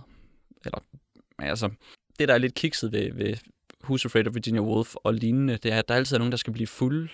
Og så, så de har en karakter, de spiller, og så bliver de fulde, og så er de den karakter, og så er de ædru, og så er de en ny karakter. Og så kan de ligesom få lov til at være tre forskellige personligheder, sådan så at der er noget nyt, øhm, en ny person, noget, noget afveksling. Og det er sådan lidt et trick, synes jeg, som man bruger lidt for meget. Men hun bliver da ikke ædru i huset for Virginia Woolf, gør hun? De kommer utrolig højt op, og så er de i et, i et utrolig højt leje, og så kommer de ned for det leje. Og det er sådan de der breaks, der er imellem, som, øh, som lidt af et trick, synes jeg. Det føles som et synes, trick, når jeg det ser dem. stemmer utrolig godt med de af den slags situationer, jeg har været i, faktisk. Mm. Hvor man har været fanget i en meget, meget emotionel situation. For eksempel et skænderi, som sådan bare har udviklet sig og er kommet virkelig højt op, og så kommer det jo ned igen på et eller andet tidspunkt. Så det synes jeg ikke, øh, det, vil, det, det vil jeg ikke lige tilslutte mig, at det skulle være et dårligt trick. Jeg, jeg, synes, jeg synes, det lyder spændende at høre, om, høre jer fortælle om de her øh, teaterfilm. For jeg har måske også en lille smule øh, aversion imod dem, ligesom, øh, ligesom Thomas har. Jeg, har. jeg kan ikke huske, hvilke eksempler jeg har på øh, teaterfilm, hvor jeg, ja, hvor, hvor jeg ikke har kunnet lide dem, men jeg har i hvert fald ved nogle film, så har jeg haft en, en, en fornemmelse af, at de sådan nærmest hver øjeblik, det kunne være sådan, i løbet af deres sådan opstyltede monolog, pludselig kunne kigge direkte ind i kameraet og sige, ja, det er jo teater, eller et eller andet, ikke? Og, og, og den fornemmelse, synes jeg, den vil jeg helst ikke have, når jeg ser en film. Det lyder som det, Thomas han taler om. Ja, lige præcis. uh, men, uh, men jeg tror da også, jeg bliver nødt til at se Who's Afraid of Virginia Woolf. Ja, det kan være virkelig spændende at høre, hvad I så synes om den. Ja. Fordi selvom øh, vi indtil videre har to, der begge to synes, den er god, så er de tydeligvis ikke enige om, hvad, Hvad hvorfor er den er god, eller ja. enige om noget. Vi er ikke enige om noget. Okay, så Thomas, hvis, uh, hvis du ser den, så ser jeg den sgu også. Jeg tror, den hedder Closer, den der dårlige kammerspilsfilm, jeg så. Jeg kan sige, at uh, Carnage er et uh, komediedrama fra 2011 med Jodie Foster, Kate Winslet, Christopher Waltz og John C. Reilly. Mm. Oh, John C. Reilly. Og Waltz også. Det er Foster og Winslet. for mig. Jamen, jeg havde også tænkt på den. Øhm, Og instrueret af Polanski. den er nemlig instrueret af Polanski, og så er den baseret på et teaterstykke, der hedder Guard of Carnage. Er en rimelig badass titel til et teaterstykke. Det må man sige. Og Doubt er den der øh, kat- katolik-kritik-film, som var også nomineret for en del år siden med Philip Seymour Hoffman og nogle forskellige folk. Mm. Uh, Ja. Philip Seymour Hoffman. jeg kunne John C. Reilly ikke være med i vores klub af virkelig grimme skuespillere, som man ikke kan lade være med at holde af. Oh, jo. Jeg ved ikke helt, holder man af John C. Reilly? Ja, det tror jeg. Inderst inde. Man er bare sådan glad for at se ham, fordi så man øh, sådan betrykket omkring, at det virkelig er indie, det man ser lige. Ja. ja. Men jeg ved ikke helt, om jeg kan lide ham egentlig. Han er god smag. Dårlig god smag. ja, Postmoderne Riley. som de kalder ham i, på teaterskolen. Det var post. Jeg tror, det var posten, ja. Men så skal jeg da lige sige først og fremmest tak til Thomas og Bavnvig for jeres, øh, for jeres lytterpost. Hvis der er andre, der sidder derude og tænker, vi vil da også gerne sige, hvad vi synes om Who's Afraid of Virginia Woolf, så øh, vil jeg opfordre jer til at skrive en mail ind til post og så øh, kan I komme med kommentarer til denne eller andre podcasts, og lad os høre noget om hvis I synes noget om arkitektur, så skal I selvfølgelig også være velkommen til at dele jeres holdning om det, så længe at det har noget med noget at gøre. Det er i dag, onsdag den 31. juni, juli, og det betyder, at vi er tilbage igen om 14 dage, og det er onsdag den 14. august. Farvel og tak.